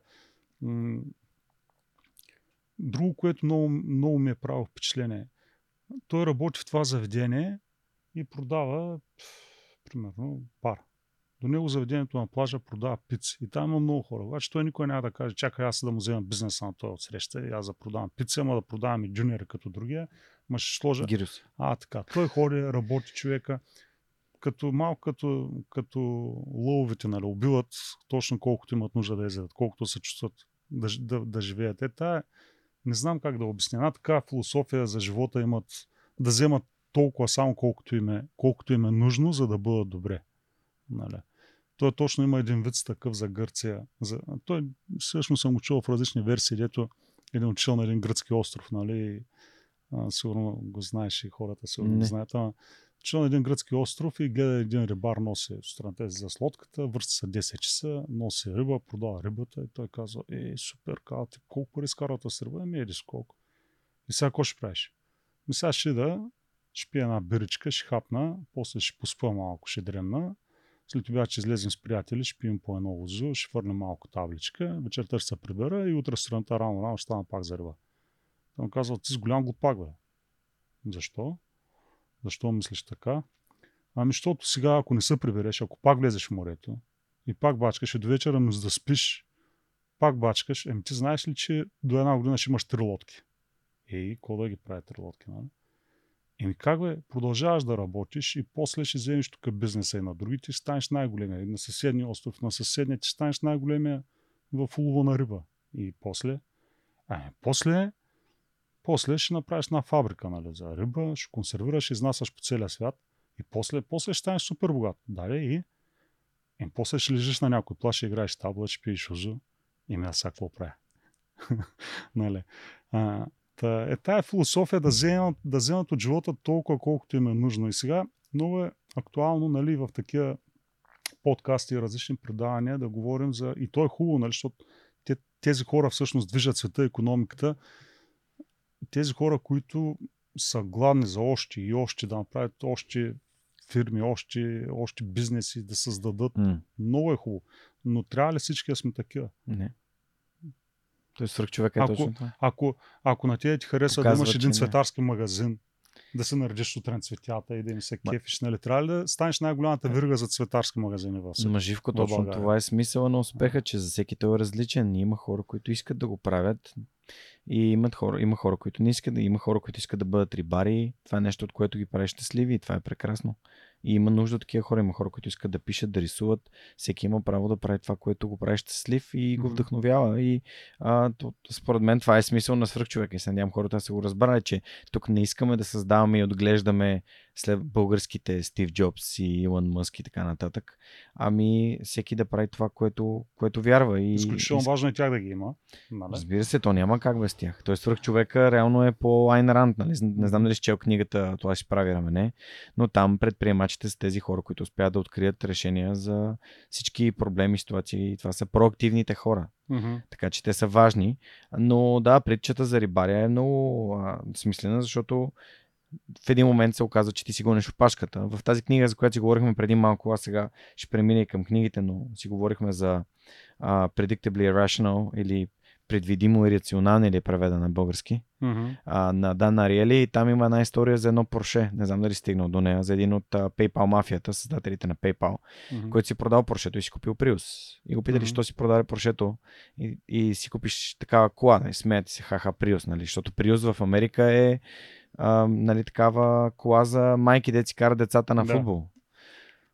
И той казва, защото след Порше идва Ферари. А, всъщност това е да си гониш опашката. Мгм. Бре, та кола е хубава, ама по- има и по-хубава. Мгм. То телефон е хубав, ама има и по-хубав. И то това няма край. Никога няма да има край. Мгм. А, да, супер. Благодаря ти за отговор на този въпрос. А, това да бъдеш стъпя на земята, да бъдеш, а, да можеш да бъдеш задоволен от наистина от това, от което имаш нужда. Това е ценен урок. Казва ти, че не всичко е в трупане Мгм. на активи а, вещи. Благодаря на нашите приятели от Йотпо, че отново ни зададоха страхотни въпроси. Знаете, това е продуктова компания на световно ниво, част от една компания с пазарна оценка над 1 милиард долара. А, това са Йотпо, които са израелско-американска компания. И ако искате да бъдете част от а, техния екип, може да разгледате отворените позиции в сайта на Йотпо или пък а, що да не да станете част от техния екип и вие да зададете въпроси на моите следващи гости. Така че благодарим, че за втора година продължават да подкрепят свръхчовекът с Георги Ненов. Това е безценно за мен и за целия екип. И като сме се заговорили за книги, да минем към книгите. А, би ли препоръчал на Дана Ариели предвидимо и рационални и кои други книги би препоръчал, Живко? Ти за 350 предавания има ли все още книга, която не е препоръчала? А, Так, Има. А, положение, че някои препоръчат по 10. им- има и някои, дето хората си ги направили, не мога да си ги купиш, така че Да. със сигурност си. Ами да, тази, за която говорих на Дана Рели, предвидимо и рационални, всъщност е наистина една много... И тя а, препоръчана ми, е, между другото, от приятелката на сина ми. Виж, дойде време децата да не препоръчат книги. Защото една вечер бяхме седнали така и тя ми вика, и аз им разказвам, не мога още да разбера. Има ден, в който хората казват, че няма да излизате да пазарят. И няма хора по магазините. Няма някаква причина. Понякога може това да е, защото вали дъжд, друг път може да е, защото пече слънце.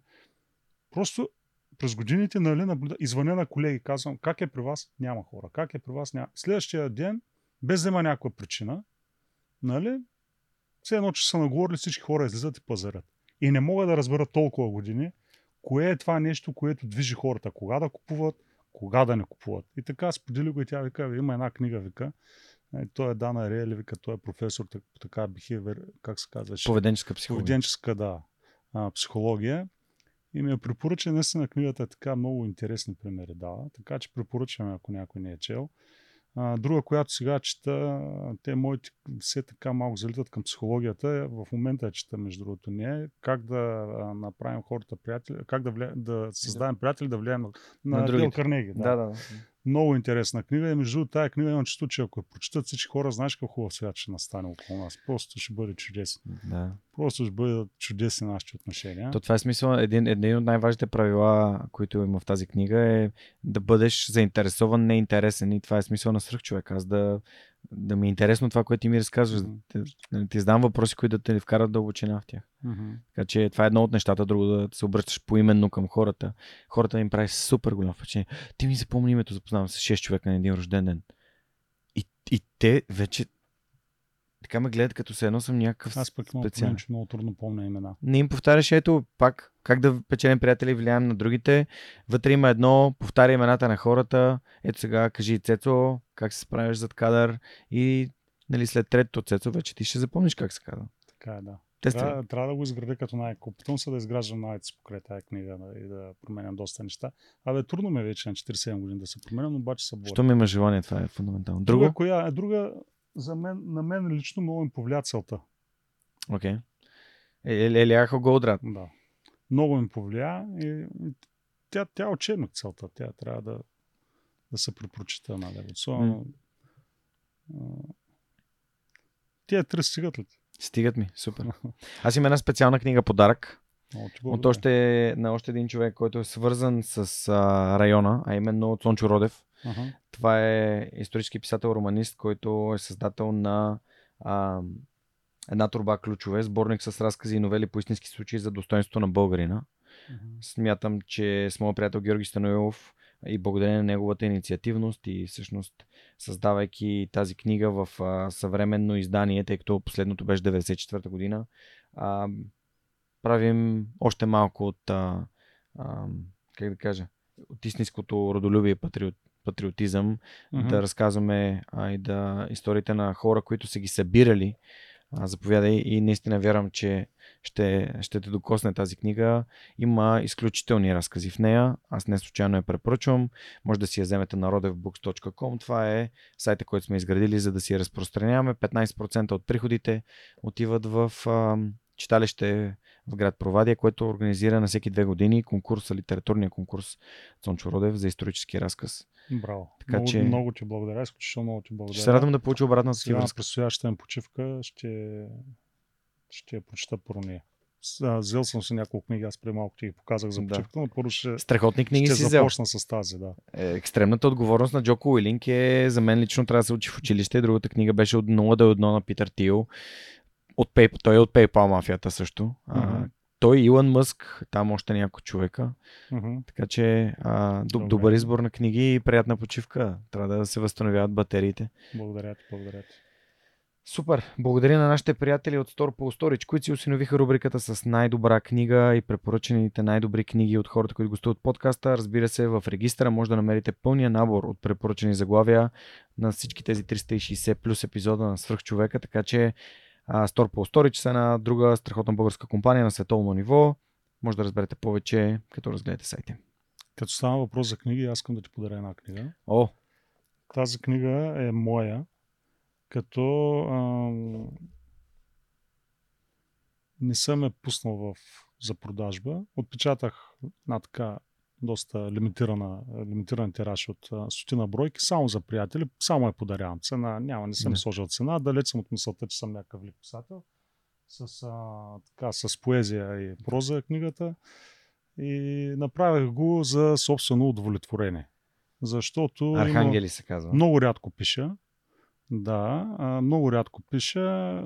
Не съм си поставил за цел да м, сериено да произвеждам някаква литература, само като имам някакво вдъхновение, излизам и нещо. излизам, знаеш как пиша, между другото? Събуждам се 4 часа или 3 часа сутринта, когато ще пиша нещо и на момента ми идва някакво вдъхновение, на момента го сътворявам. То ли те Нали, събужда? да. Вдъхновението ли те събужда? Да, Или просто ми е в главата. М. Съответно, стихотворение ли било или разказ и после, докато не го напиша, не мога. И, и, и следващото може да е обаче след една година или след 6 месеца. Тоест, а, той Димитър Димитров, защото му я бях подарил тая книга, Митко, и идва на една среща на и вика, прочетах ти книгата. Викам, супер, как се стори? Ай, много е добро, бе. ти си много добре, добър, бе. Трябва да пишеш. Трябва да пишеш, аз ще продуцирам. Почвай. Обаче трябва да напишеш много неща. Викам, Митко, аз не мога така да пиша много неща. Що бе? Поставяш се за цел всеки ден по 20 страници. викам, Митко, то трябва да имаш вдъхновение за тези неща. То не е, нали, смисъл, поставяш за цел да научиш 10 думи и всеки ден да ги учиш, нали. И той така замисли, е вярно. И ми викам, не мога, просто нямам вдъхновение. И сега съм започнал много интересни неща и всички съм ги започнал, съм ги оставил до някъде. Между другото, понеже а, съм пълен с истории, не само мои, а и други истории на емигранти. И много ми се искаше да напиша нещо точно за, като сборник такъв с иммигрантски истории. Започнах го, но нямам вдъхновение. Просто не ми се пише в момента. Творчеството и капитализма са много, много са между другото, според мен. Нали? Смисъл, не можеш да мислиш и за пари, и, и за бизнес, и за такива неща, и същевременно да твориш. Човек, общо взето, според мен, силната, особено в поезията, силната литература се получава, когато силната поезия, когато човек е а, Надолу. депресиран, когато е нещо преживява тежко и така, тогава се получават най-силните неща, според мен. Моля си позволя да прочета нещо? Сериозно, е? Да, абсолютно сериозно, защото това ме... В смисъл, докато ти говориш, аз просто си отворих и попаднах на един от а... твоите... пф, Не знам, не знам как да го нарека, но просто ме, просто ме докосне и някакси...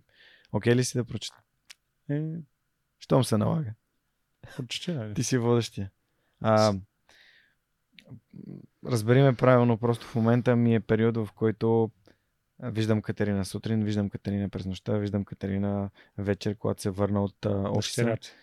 Да, това е моята дъщеря на два месеца и Да, чувствително, чувствителен в момента. темата е чувствителна. А прости ме си не се казва това, което си харесах тук. Нали, нямах време да разгледам всичките, но съм сигурен, че открия още.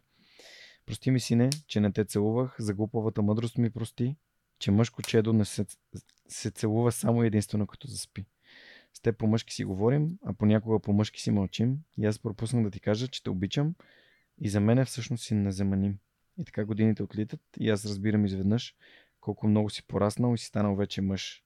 И както животът повелява, ще хванеш скоро своя път, но не забравяй, че старият ще чака, нали си плът от моята плът.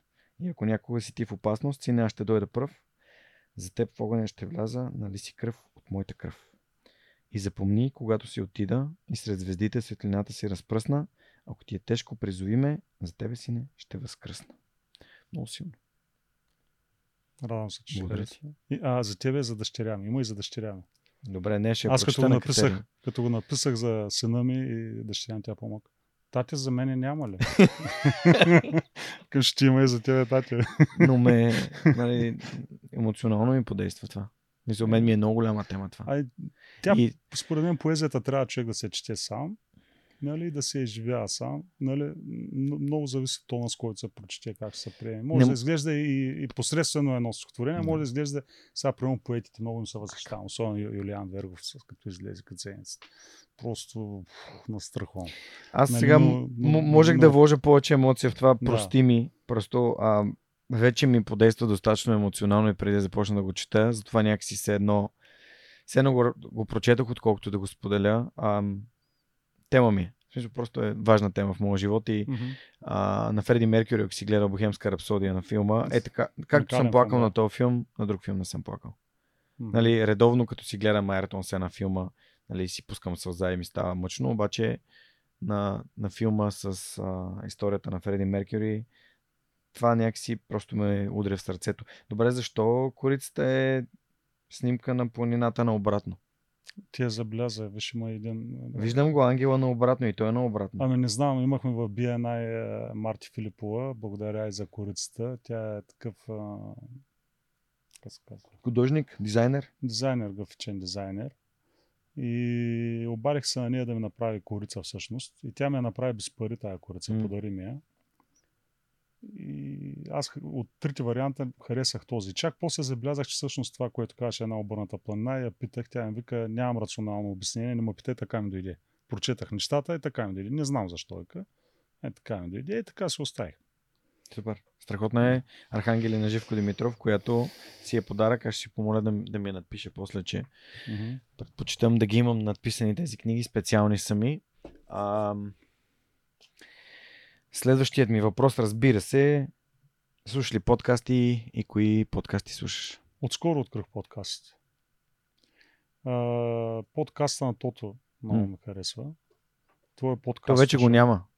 Да, надявам се пак да го има. Има няколко силни. Не всички ми харесаха, но някои неща М. много силно ми харесаха.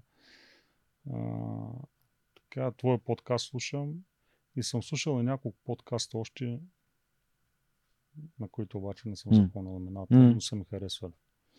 Какво търсиш в С, подкастите? ами много ми хареса, примерно подкаста, подкаста с а, Христо Попов, от Пловдив, нали? да. И после му изгледах всичките подкасти, където той горе-долу говори навсякъде едно и също, но просто за мен е много надъхващ за мен, е човек уникален. М, Много ми хареса, прямо подкаста с Влади Въргала. Много ми харесаха някои от твоите подкасти. А, То това е магията на подкаст, че всеки с водещ си го прави с по-различно. серийния предприемач, който беше а, казахте, че с имената съм скаран. Аз Андрей Бачваров ли? Андрей- Да, да, Дето много ми хареса. Род- Родом от Москва, живее във. Варна. Да, Андрей е много специфичен, различен, много различен от всички други хора, които са ми гостували. да.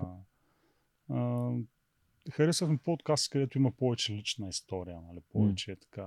О, трябва да ти препоръчам някой. Защото назад във времето има Сигурно, такива, които сигурно няма с- видео, но много силни. А, отскоро открих подкаст, Да. да, като въобще, като... Супер. Започнах да ги гледам. Ами за мен а, подкаст е много добър начин да си избираш с какви приятели да общуваш, с които не можеш които не можеш да срещнеш на улицата. Така започна за мен. Реално това беше моя BNI. Мгм. Да слушам Тим Ферис, Тони Робинс, а, хора, които разказват различни неща. И аз съм такъв, чакай малко, как така разсъждават тия хора? Това, това е някаква лудост. Това е, как, как е възможно това? И изведнъж започнах да чувам. Даже тук има един Питер Вулк, той изобщо не е известен. А, кой знае, нали, не знам какъв е, но продава нещо в Америка предприемач. И той беше казал един цитат, който много ме потресе. Той каза, if you want to be a millionaire, go impact a million people. А, ако искаш да бъдеш милионер, а, а, а, създай положително въздействие, въздействие на живота на един милион човек. И ти си кажеш ми, да, това е по един лев на човек, това е ти милион. Нали, но всъщност истината е, че то дори не е, то, то, то не се обективизира това въздействие. Дори случвайки го, тя стойността идва някъде, от някъде другаде. То не идва от тия 1 милион човека. Мгм. Просто когато правиш нещо смислено за другите, ти получаваш. Нали, това Мгм. Givers gain, нали, това даващите получават. Така че това беше моят BNI. И тук естествено нали, трябва да препоръчам подкаста на нашите приятели от Hacksoft, който се казва Hackcast. В третия сезон те разказват за това как създават Hacksoft като компания, всички уроци, които са получили по пътя в подкаст на английски, в който споделят почти целия си опит и отговарят на вашите въпроси. Така че ако вие харесвате IT технологии, искате да създадете собствена фирма а, или пък мечтаете да имате такава, и слушайте техния подкаст, вярвам, че ви бъде полезен. И Радо, и Иво, които са ми гостували в подкаста, техните а, кофаундъри са основатели, а, може да чуете техните епизоди назад във времето, Радослав Георгиев и а, Ивайло Бачваров. Тук съвпадение на, на, на фамилиите с Андрей. Разбира се, Теди, която работи в маркетинг екипа им, е човек, който е от общността на свръхчовека от толкова много време и аз съм изключително щастлив, че съзнаваме такива отношения с а, хора като тези в Hacksoft. Така че изслушайте и абонирайте се за техния подкаст. Добре, а, следващия ми въпрос е свързан с сайта на Никора. Как е дигиталното присъствие на мебелната къща? А, кога създаде? Какво е? Защо е важно да има сайт? Твой бизнес. Е, защо е важно? То е ясно защо, Защо е важно за теб, като човек, Да. който ръководи бизнес? Ами, то това е първата визитка, нали, сега, която виждат клиентите. Това е вече без сайт. Нали, това, това е лицето на фирмата. Първото лице, първото, което виждат клиентите е сайта. А, първият ни сайт го създаде големия ми син. А, беше много аматьорски, но пък така се чувствахме горди тогава с него. После няколко пъти вече го променяхме. Сега аз не съм толкова насочен към онлайн продажбите. За мен е важно сайта да, да изглежда добре и да води хора в магазина, нали, предимно. А, сега при онлайн продажбите, специално за нас, много стана труден транспорта, много са необемисти нещата. М. Един диван куриер ти да не го транспортира до Кюсендил ми иска 400 лева, той, той вече ми е незгоден нали, да го изпратя. А, Нали, няма да коментирам фирми, които са успели, големи фирми, които са успели да се създадат транспортна мрежа собствена и така нататък. Те си знаят как се случват нещата. Та, за мен сайта е важен по-скоро като визитка, като, като ориентир на хората, нали, какво точно предлагам, за да могат да влязат в магазина, в физическия магазин. Да ги, един вид да ги да знаят какво да очакват Да знаят какво да очакват, да. като портфолио. А как ги насочваш към сайта? Как ги откриваш тия хора? Ам, използваш ли реклама? Стана, О, да, да, много беше аз- интересно това, което разказа за проекта с 100 кила.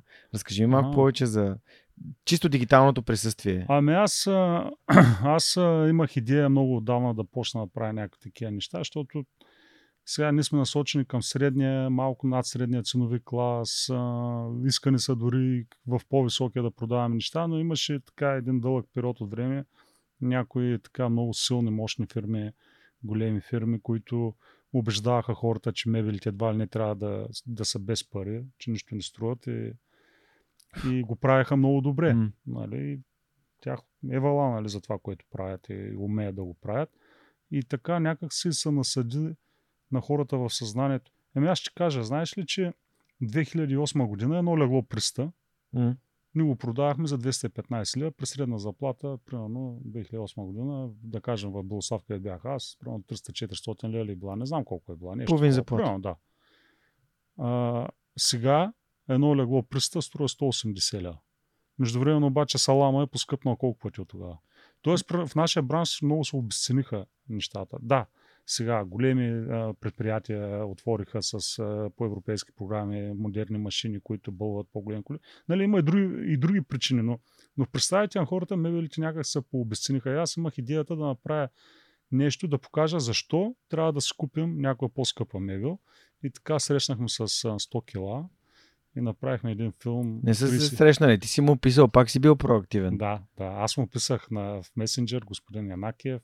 Така и така. Имам идея за реклама. А защо върна. него му писа? Ами, защото се огледах за човек от Варна. Гледах негови неща и много го харесвам. Ага, окей. А, мисля, че хората като Привляква цяло ти е доверието. Като цяло го харесват. Да. Мисля, че има нюк за тези неща. Трябваше ми такъв тип човек за това предаване. Трябваше ми неговия типаж. Нали? Човек, който да е по М. разчупен, по-весел човек, който може да, нали? И така се запознахме с скелата.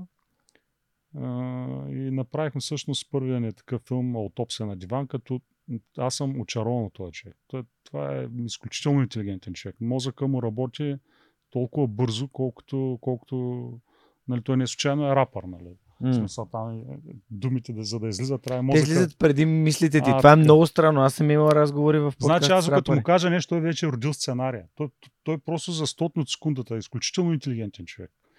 И, а, и така с него направихме а, този клип, като а, вземем един диван, който струва примерно 800 лева, един диван, който тогава струваше 1800 лева М. и пред хората ги разтапицираме всъщност, да М. покажем защо едната мебел струва толкова по-скъпо. Еми то видно в нея имаше 3-4 пъти повече материал и като качество и като материал бяха вложени.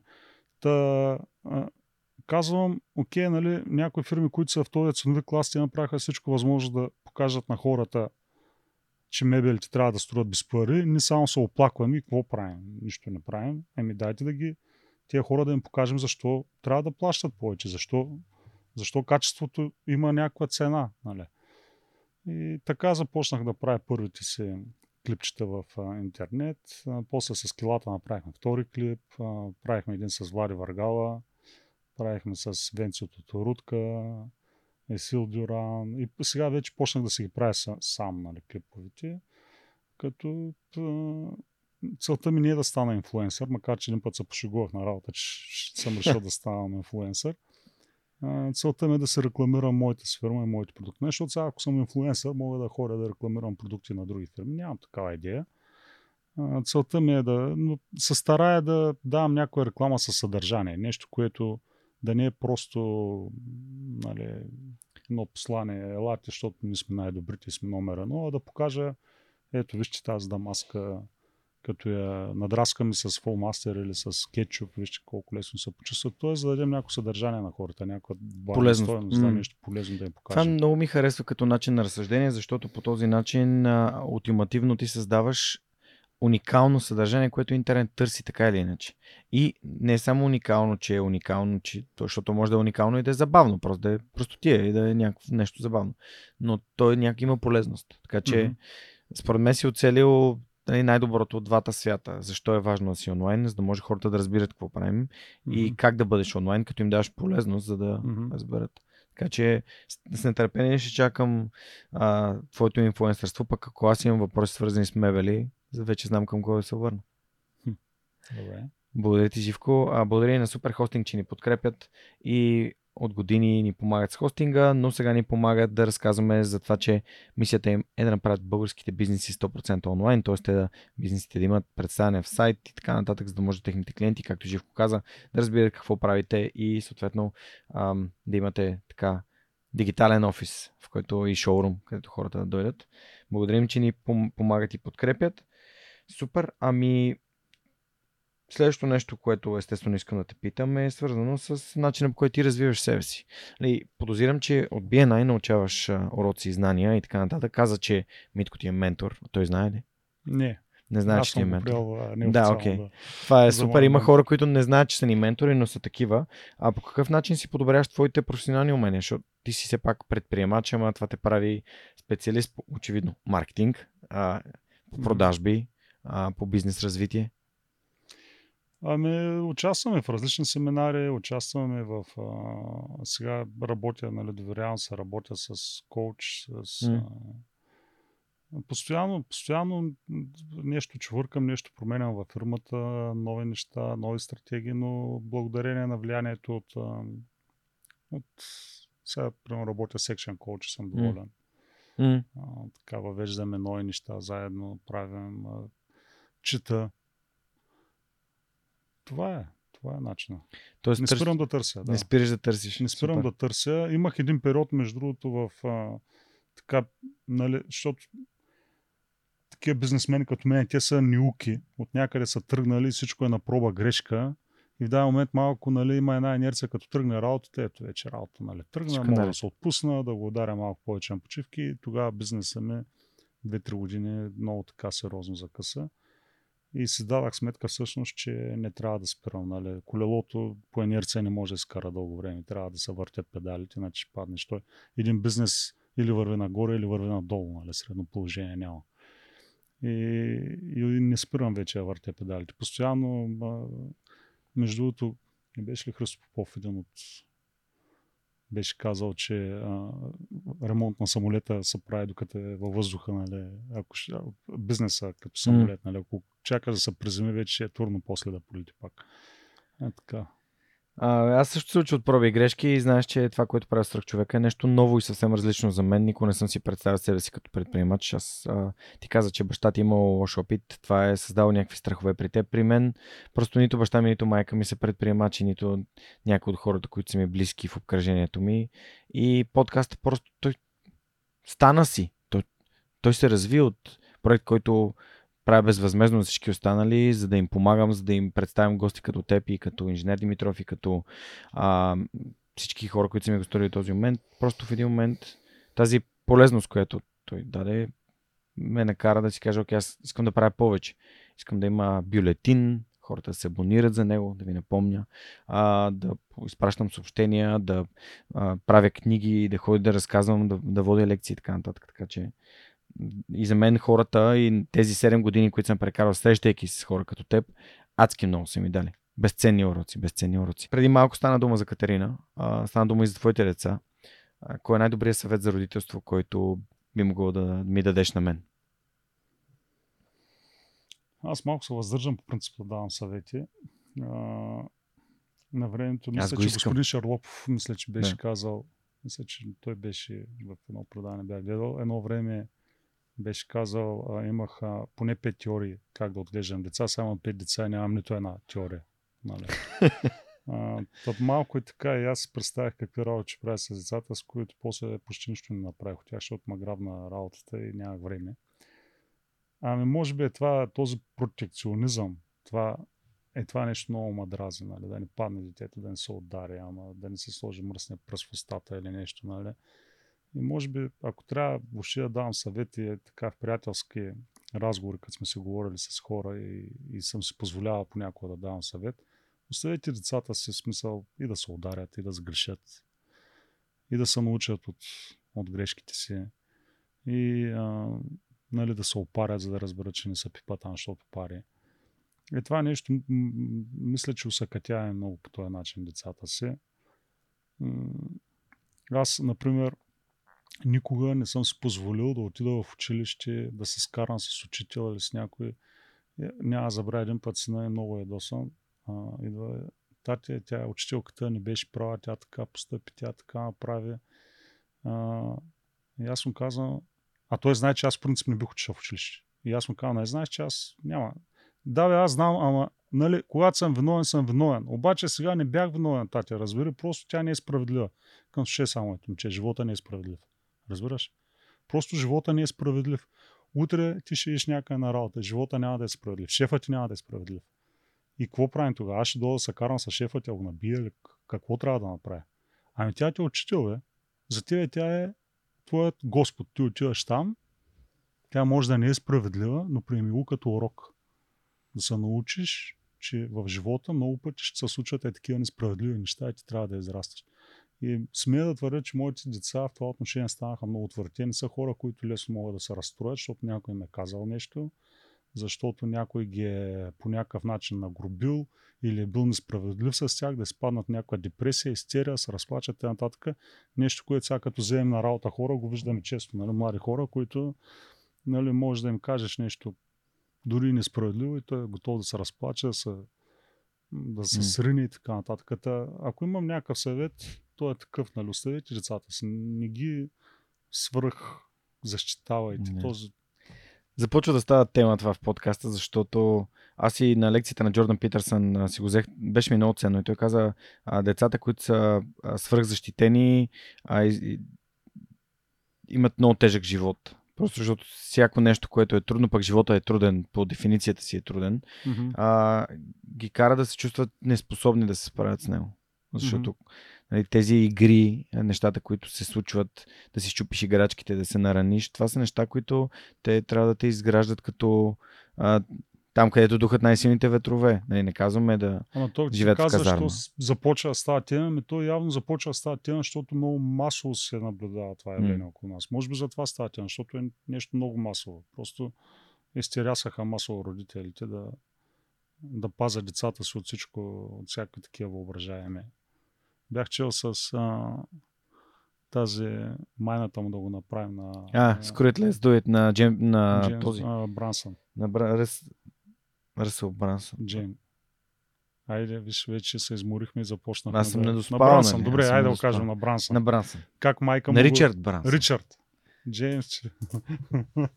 Ричард Брансън. Ще му купим Ще му, ще му опишеме, че сме го прекръстили на, Да. на Джеймс и на Ръсъл, но Да. бил Ричард. Да, и как майка му от малък, нали, го била оставила някъде далече от града и му казала, ай сега от тук натам, тя се прибрала с колата, имаш два часа до града.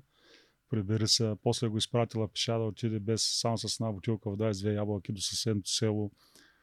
Неща, които в днешно време са невъзможно вече да ги видим от един родител. нали. То, то, то не е и да ги оставим вече децата, нали, самите да се приберат от някъде, ама Да, има някаква доза самостоятелност, която трябва да се развие в децата. Мгм. И а, на, на детските площадки можем да погледнем и там виждаме достатъчно. И просто трябва да си кажем като кои родители искаме да бъдем. Първо, нека да кажем, че ние сме най-добрите ли родители, на които можем да бъдем. Нали, разговори ми с Людмил Стефанов, доста си говорихме за родителство и а, аз също съм сме да твърдя, че ние даваме максимум, на който сме способни. Въпросът е, че когато имаме по-висока осъзнатост, може би бихме били способни и на повече. Така че, ако искаме да бъдем добри родители, само ако искаме да бъдем, можем да бъдем. Моя Това звучи много добре. моя Само ако искаме да бъдем по-добри родители, можем да бъдем по-добри. Ако не искаме да бъдем по-добри родители, си имаме тавана, на който си стигаме. Супер.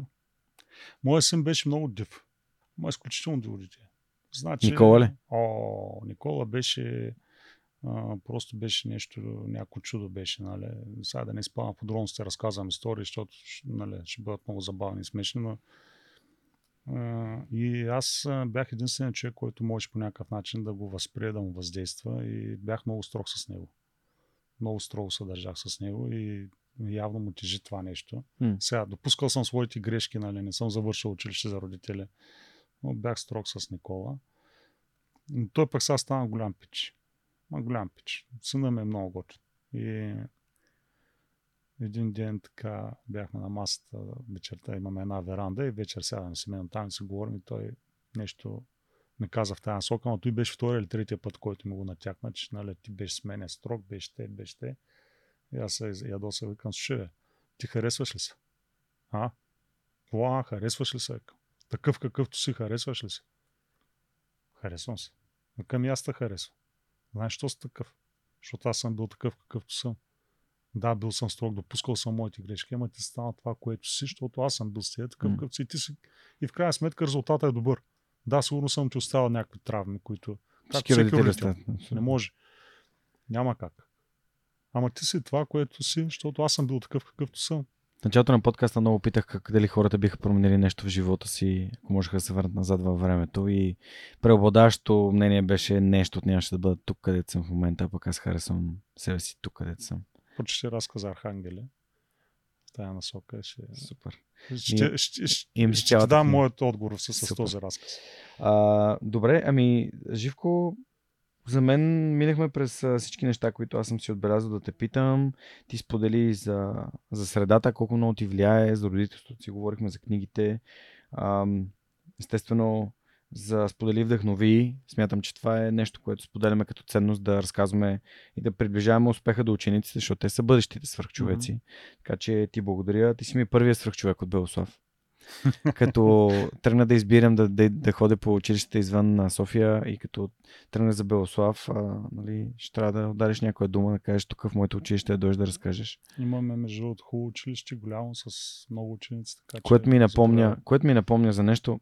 А, седнахме и обядвахме и си говорихме с теб преди разговора, за да така ти да се почувстваш по, в, по-спокоен, а, а, да разбереш, че тук ти е мястото. Аз го вярвам от, просто когато инженер Димитров каза, бе, имам предложение, я тук виж този, този, този човек, и аз бях.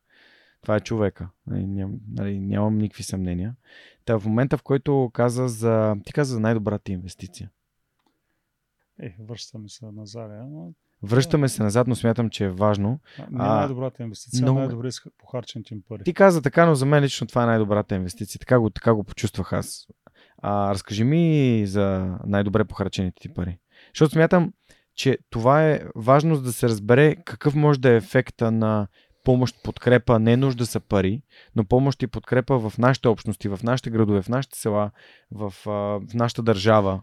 Разбрахте. Ами когато тръгна малко бизнеса в Белослав, а, така, както се казва на разговорен език, видях с 2 лева в джоба. Изведнъж а, почувствах нуждата да нещо да направя, нещо да дам от себе си. И гледам спортни клубове, нещо, какво мога да, на кое мога да нещо да спонсорирам. Един приятел ми каза, знаеш, дъщеря ми ходи там на един клуб по танци, много са зле. Нещо, ако можеш на тях да помогнеш. И аз отидах, беше първи учебен ден. Разбрах, че а, не е тренирал учителя по танци. А, в едното от училищата за първи учебен ден там изнасят някаква програмка, нещо. Имаме три училища в Белослав. Гимназия, техникум и т.н.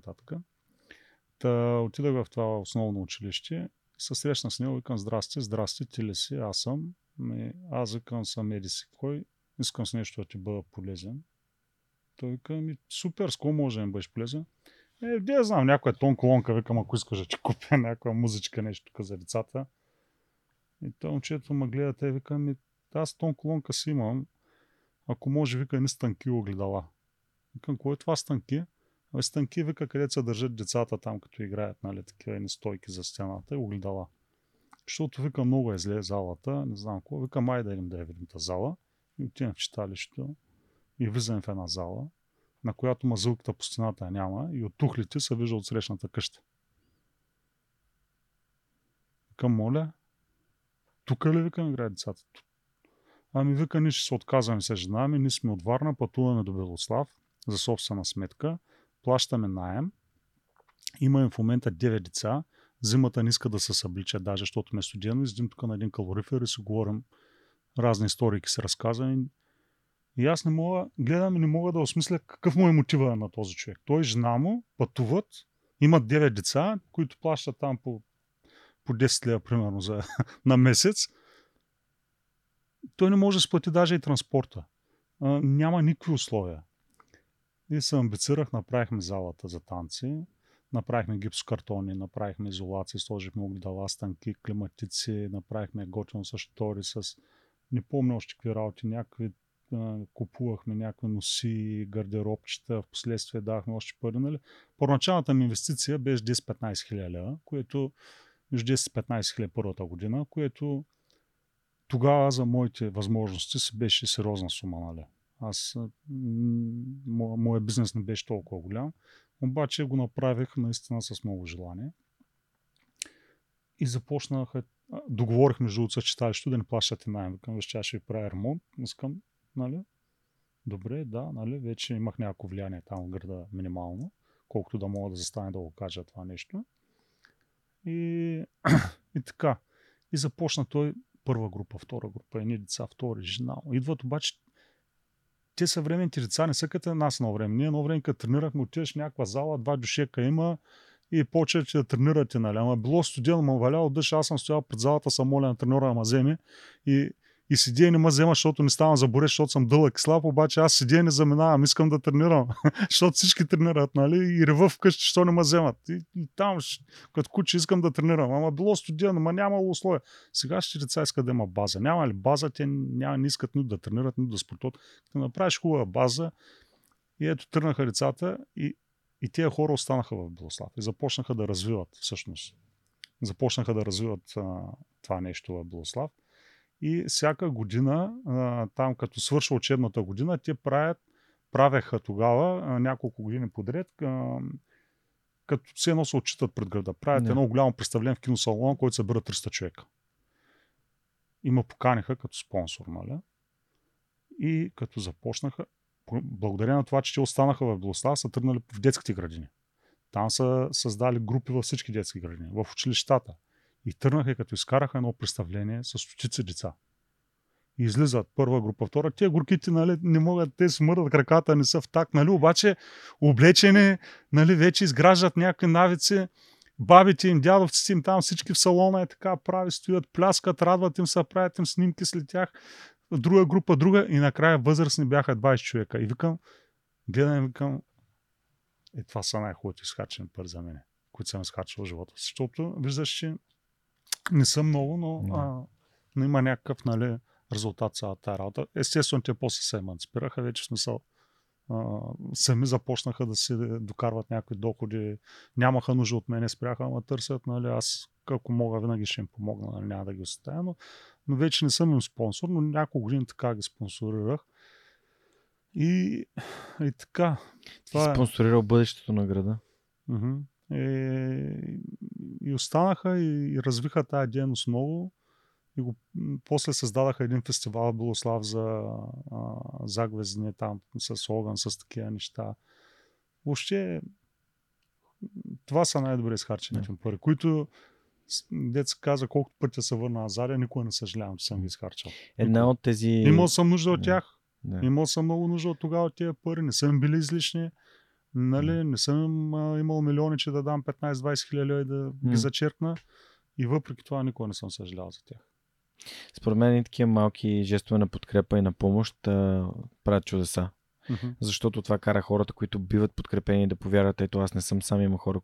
А, така беше и при мен с хората, които подкрепят свръхчовека. Първият ми дарител е Миро от Непримирими, той също има подкаст. След това дойде втория, аз казах, ако има първи, ще има втори, ако има втори, ще има и трети. И тази ми увереност, аз никога не съм съмнявал, че това нещо ще се случи и ще напусна работа и то в един ден това ще ми бъде а, работа на пълно работно време, да съм подкаста, да ето сега правиме турне, във Варна сме, с 4 епизода записваме тук а, и ам, това всичко тръгна от подкрепата на другите, които виждат и вярват това, което правя. И Така че- Варна започва с Белослав, само да кажа. Варна ли? С Белослав започва. Знам, че да, има много такива шегички, свързани с а, Шуман и Варна, с Карнобат и Бургас Ние и така нататък. Вие нямате. Просто го Вие просто там започва. Да. Супер. Ами добре, за финал ам, да те попитам как според теб да направим България едно по-добро място. Ами аз мисля, че ви го казах.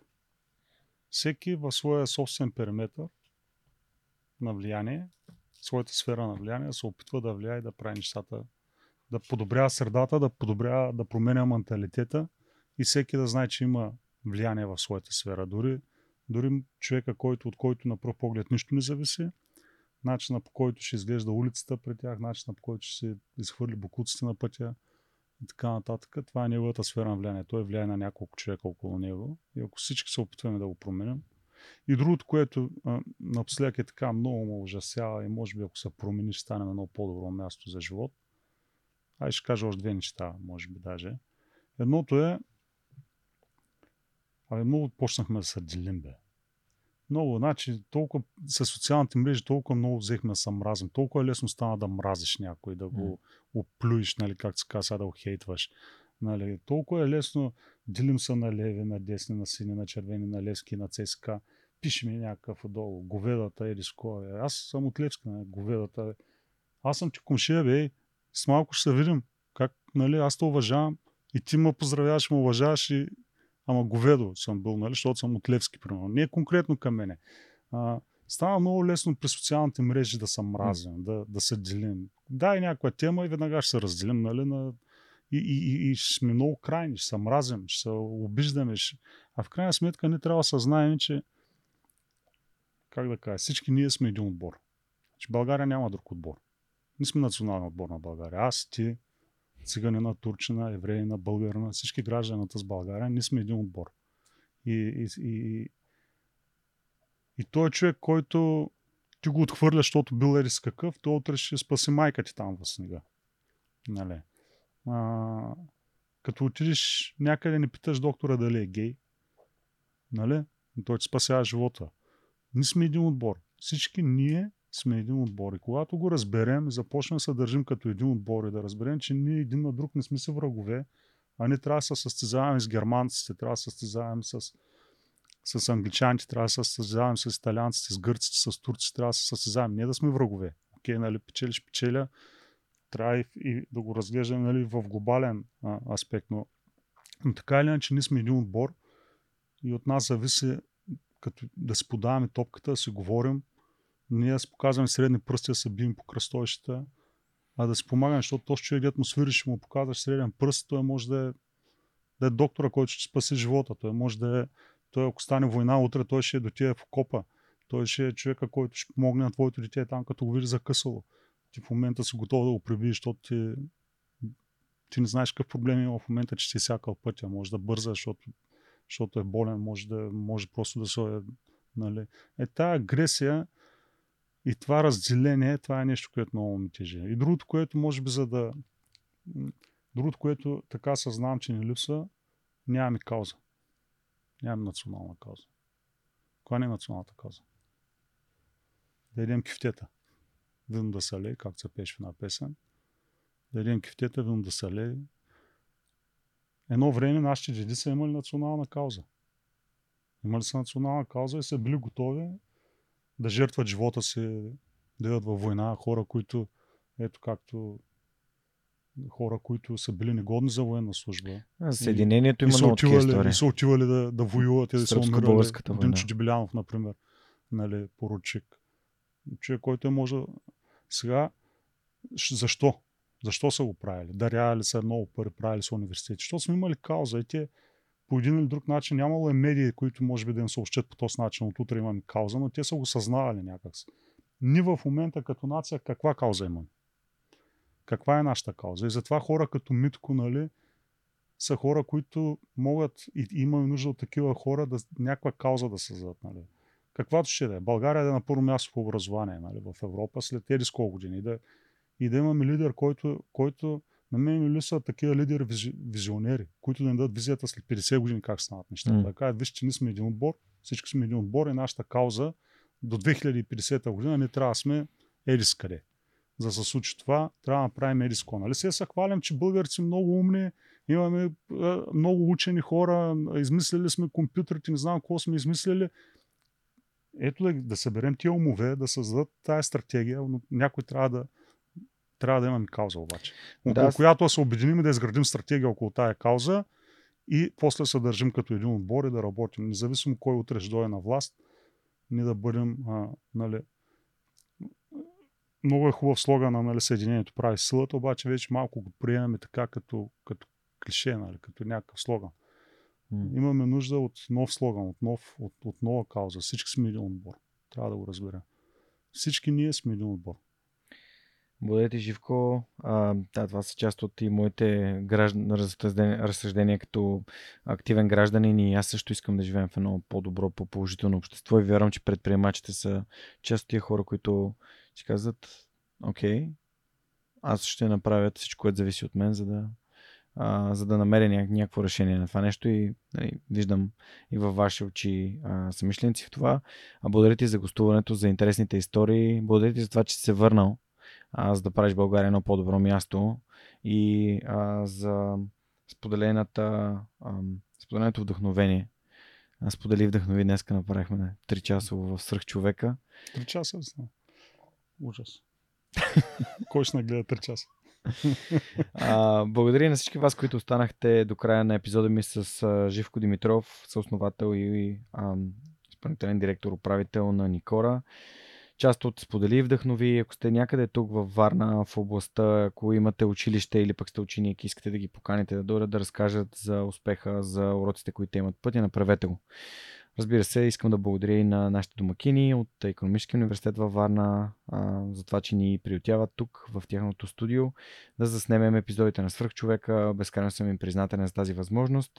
Искам да благодаря, разбира се, не на последно място на Ардес, които правят всичко това възможно свръхчовека да бъде във Варна, да снимаме, да монтираме това, което се случва на нашите срещи с свръхчовеците тук.